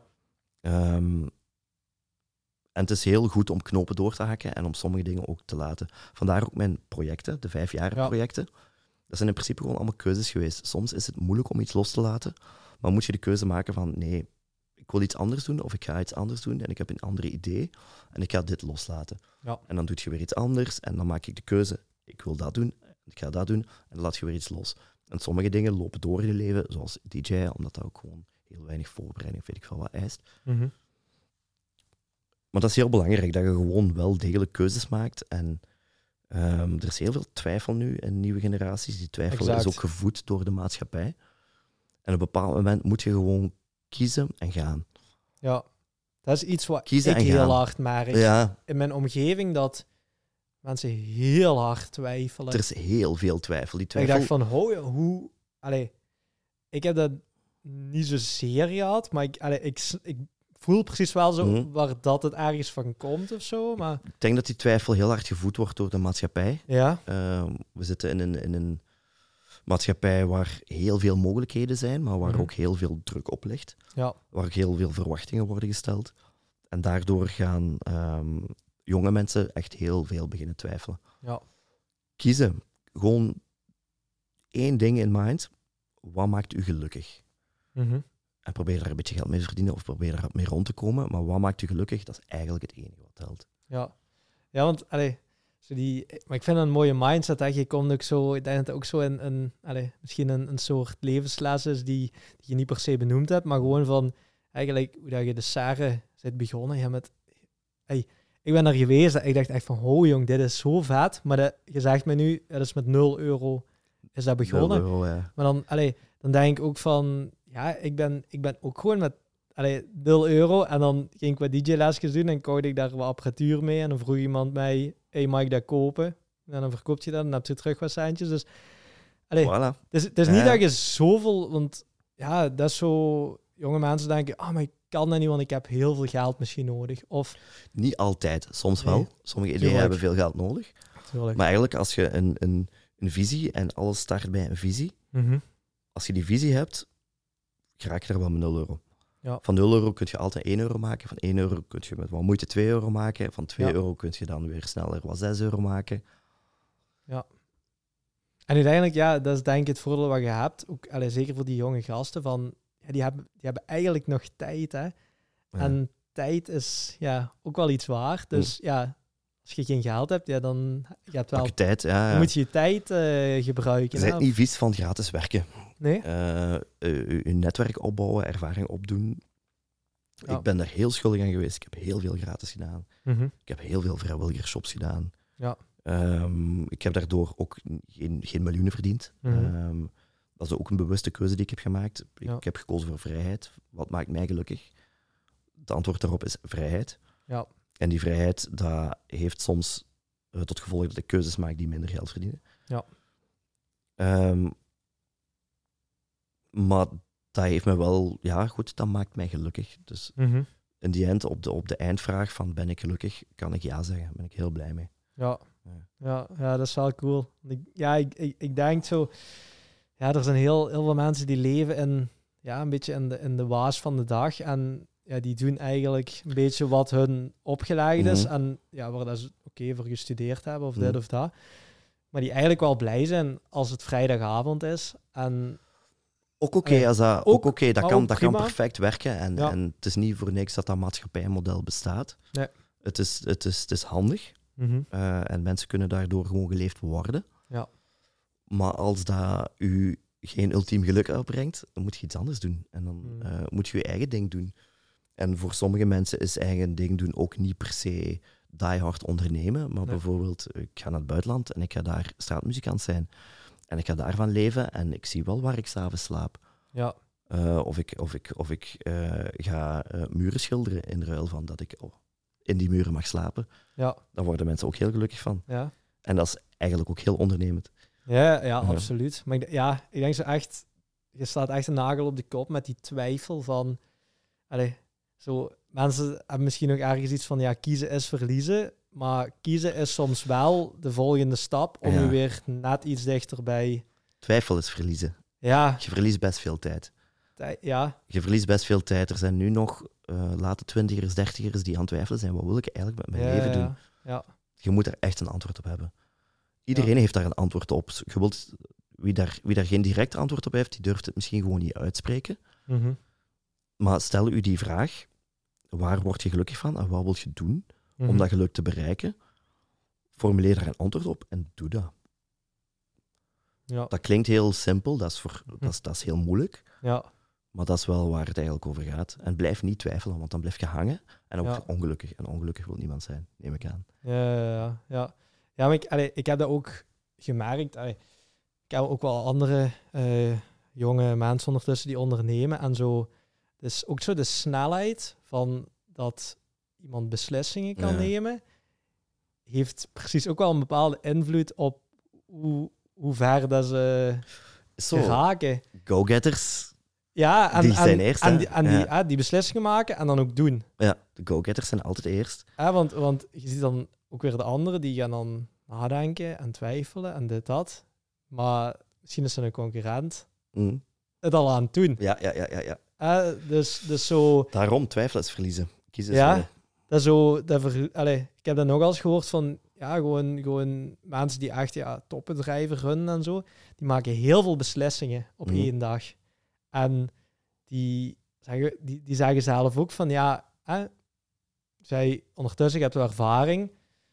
Oké, je maakt goede beslissingen, maar je maakt ook slechte beslissingen. Die zijn er. Ja. Maar die zeggen van, met de snelheid dat wij beslissingen kunnen maken, dan maakt het zelfs niet uit als er een bepaald percentage slechte beslissingen zijn. Het andere percentage zijn goede beslissingen geweest. Terwijl als wij heel veel tijd aan maar malen, aan maar denken en dit, dat... Dan gebeurt er niks. Nee. Of het kost u heel veel energie en alles zou heel veel vertraging oplopen. Fouten maken we allemaal. Dat is de eigen mens zijn. De maatschappij is ook gewoon te ingewikkeld om nooit fouten te maken. Mm-hmm. Durf ook die fouten te maken en ga gewoon eens keihard met je kop tegen de muur bonken. Maar dat durven is ook wel een ding, hè? Ja. Durven fouten maken. De risicofactor speelt daar natuurlijk in mee. Ja. Ga geen risico nemen waar je niet 100% zeker van bent met €500.000. Ja. Maar zolang het daar niet over gaat, durf gewoon met je kop tegen de lamp lopen. En vallen en opstaan, dat is heel cliché, maar dat is het wel. Ja. Ik ben heel veel gevallen, ben ik heel veel opgestaan. Ja. En in die eindloop krijgt. Ja, klopt. En ik denk ook zo, maar het is ook zo, het zit ook een beetje ingebakken of zo. Hè, van je gaat als kleuter of peuter naar school en daar zeggen ze al, ik weet niet of dat zo vroeg al begint, maar toch redelijk snel naar de basisschool. En dan beginnen ze toch al zo puntjes te geven op bepaalde dingen. En dit heb je goed gedaan, dan krijg je veel punten. Ja, groen stickertje. Ja, hè? Ja, nee, dit kan echt niet wat je hebt gedaan. Ik zeg maar iets, je moest iets schilderen en je hebt heel de verf over de dingen gegooid. En, nee, rood stickertje. Dat wordt afgekeurd. Dat je dan later naar basisschool, middelbaar en zo. Ja, elke fout die je maakt, min één. Dus zo, het wordt precies zo ingebakken van, zo fouten maken, dat is slecht. Ja. Daar word je voor afgestraft eigenlijk. Terwijl dat is in de onderwijswereld, maar in de echte wereld, fouten maken, dat gebeurt bij iedereen. Fouten moet je maken. Fouten zijn heel boeiend, omdat het leven is een leerproces, ook een cliché, maar dat is wel echt waar. Mm-hmm. Dus leven is leren en fouten maken is leren uit je fouten. Ja. Je kunt niet gewoon de hele tijd juist zijn, dat gaat niet. Maar als je iets fout doet, of als je iets slecht doet, leer dan tenminste uit en dan wordt dat goed. Ja. Alles wat je uit leert, is positief. Ja. Dus levenslang leren noemen ze. Levenslang leren, Ik krijg nu plots een vergelijking met katholicisme. Die weg gaan we niet uit. Nee. Dat je gestraft wordt, constant, in plaats van beloond. Ja. Je wordt gestraft met de hel. Ja, nee, maar... Fuck religie ook trouwens. Laat religie nooit meespelen. Ja. Nee, maar het is... ik denk... er zijn heel veel interessante dingen gezegd. Heel veel inzichten ook. Ik vind het leuk om... We hebben vooral eigenlijk tot nu toe redelijk jonge haaien gehad. Je mag me gerust oud doen. Het is oké. We kennen elkaar ondertussen al. Ja. Maar dat we toch ja, een keer, want dat is een beetje nu wat ik merkte. Ja, op een duur de jonge haaien die beginnen een beetje op te geraken. Of ik moet ja, toch verder gaan kijken.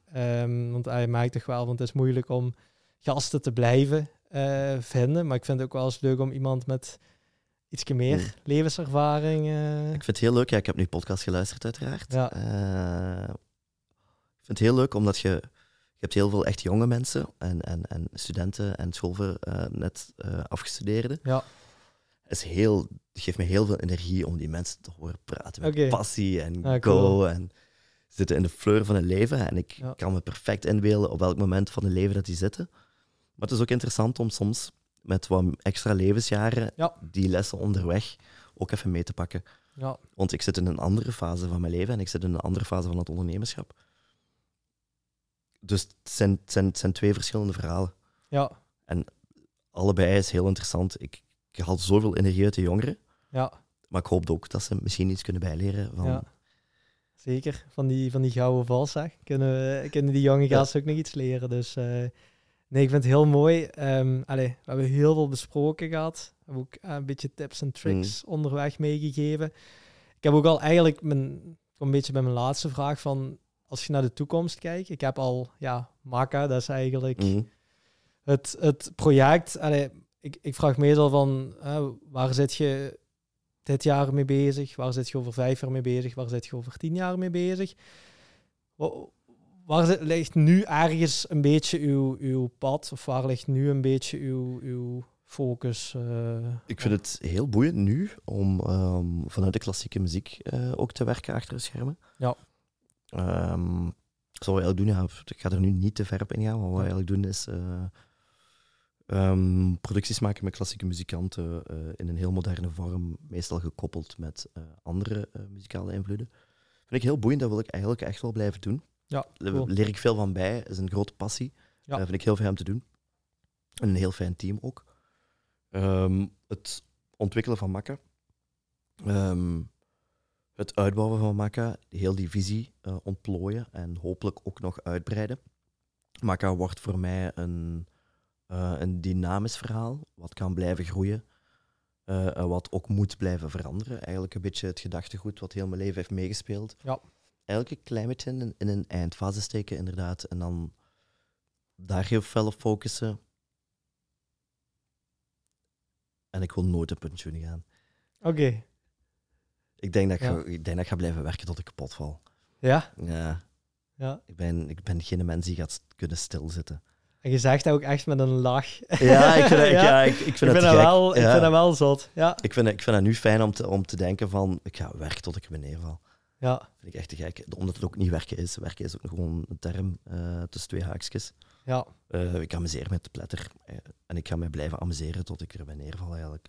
Ja. Dat is heel vreemd, ben er zo de laatste jaren aan beginnen denken. Mm-hmm. Ik zit nu in een latere fase van mijn leven. En dan begin je ook wel te denken van oké, wat met de komende 40 jaar, wat met de komende 50 jaar. En dan doet het mij heel veel deugd om te denken van ik ga mij gewoon blijven amuseren. En nu weet ik al, van vroeger was het zoiets van ben ik wel goed bezig? Of ik kan me toch niet blijven amuseren. Dat kan toch niet, dat kan toch niet zijn dat het leven mij zo blijft toelachen en dat ik elke dag gelukkig opsta en gelukkig ga slapen. Ja. Maar nu heb ik zoiets van, godverdomme, ik kom er al 25, 30 jaar mee weg. Dus ik kan dat ook gewoon blijven doen. En dat vind ik heel aangenaam, om met de wetenschap te leven, dat ik wat ik nu eigenlijk heb gedaan, dat ik dat kan blijven doen tot ik erbij neerval. Ja, als je jong was, dan dacht je misschien, ik heb geluk gehad, of... Ja, het is zo... Of het kan toch niet zijn dat ik geld verdien met me te amuseren en dat ik daarmee rondkom en dat leven... Pure vrijheid eigenlijk. Ja. Dus wat is voor mij ultiem geluk? Dat is eigenlijk gewoon die ultieme vrijheid verder zetten. Ja. En elke dag gelukkig opstaan en me amuseren. Ja. Dat is mijn komende 5, 10, 20, 25 en 40 jaar. Ja.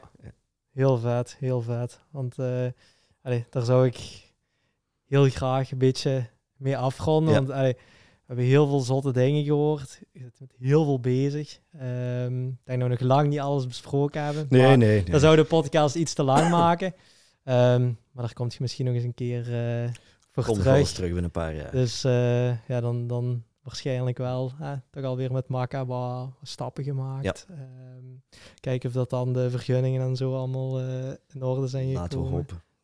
Ja, lijkt mij ja, heel inspirerend. Allee, ik denk, het is ergens ook zo, ja, een stuk bouwen aan de toekomst wel. Hè. Allee, ik denk, ja, vroeger is er, kijk, alles, hè, de steden, alles is door iemand ooit betaagd of ontstaan of toch neergezet of zo. Het is, ik vind dat wel iets heel zot om vandaag de dag nog mee bezig zo te zijn. Ja, met, en het blijft ook evolueren. En dat vind ik vooral boeiend. Ja. Er is geen eind. Er is geen eindpunt. Nee. En dat is nice. Klopt. Heel mooi. Christophe, mag ik je heel erg bedanken voor langs te komen. Ik wil je ook heel erg bedanken voor het gesprek. Ik sta niet heel veel stil bij de dingen. Ja. En kijk al zeker niet achteruit. Ja. Maar dat heb ik nu het laatste 2,5 uur wel eens gedaan. En dit me best wel deugd eigenlijk. Ja. Dus dank je wel voor de uitnodiging. Mooi. Heel fijn. Ik vond het superboeiend. En zou heel graag hiermee de podcast willen afronden. Ik wil sowieso de luisteraars en de kijkers op YouTube ook nog bedanken. Degenen die tot nu toe hebben geluisterd, ja, dat zijn wel de echte fans, denk ik. Dus de anderen die zullen dit ook niet meer gehoord hebben. Dus en, ja, laat het ons zeker weten. We krijgen regelmatig ook een DM op Instagram of stuur ons een mail of laat eens een leuke reactie achter. We beginnen te merken dat we zo spontaan wel mensen hebben die eens een berichtje doen. Vinden wij superleuk, motiveert mij ook nog steeds om ja, toch te blijven jagen op die zotte gast hier op de podcast te krijgen. Dus ik zou zeggen heel erg bedankt en tot de volgende podcast.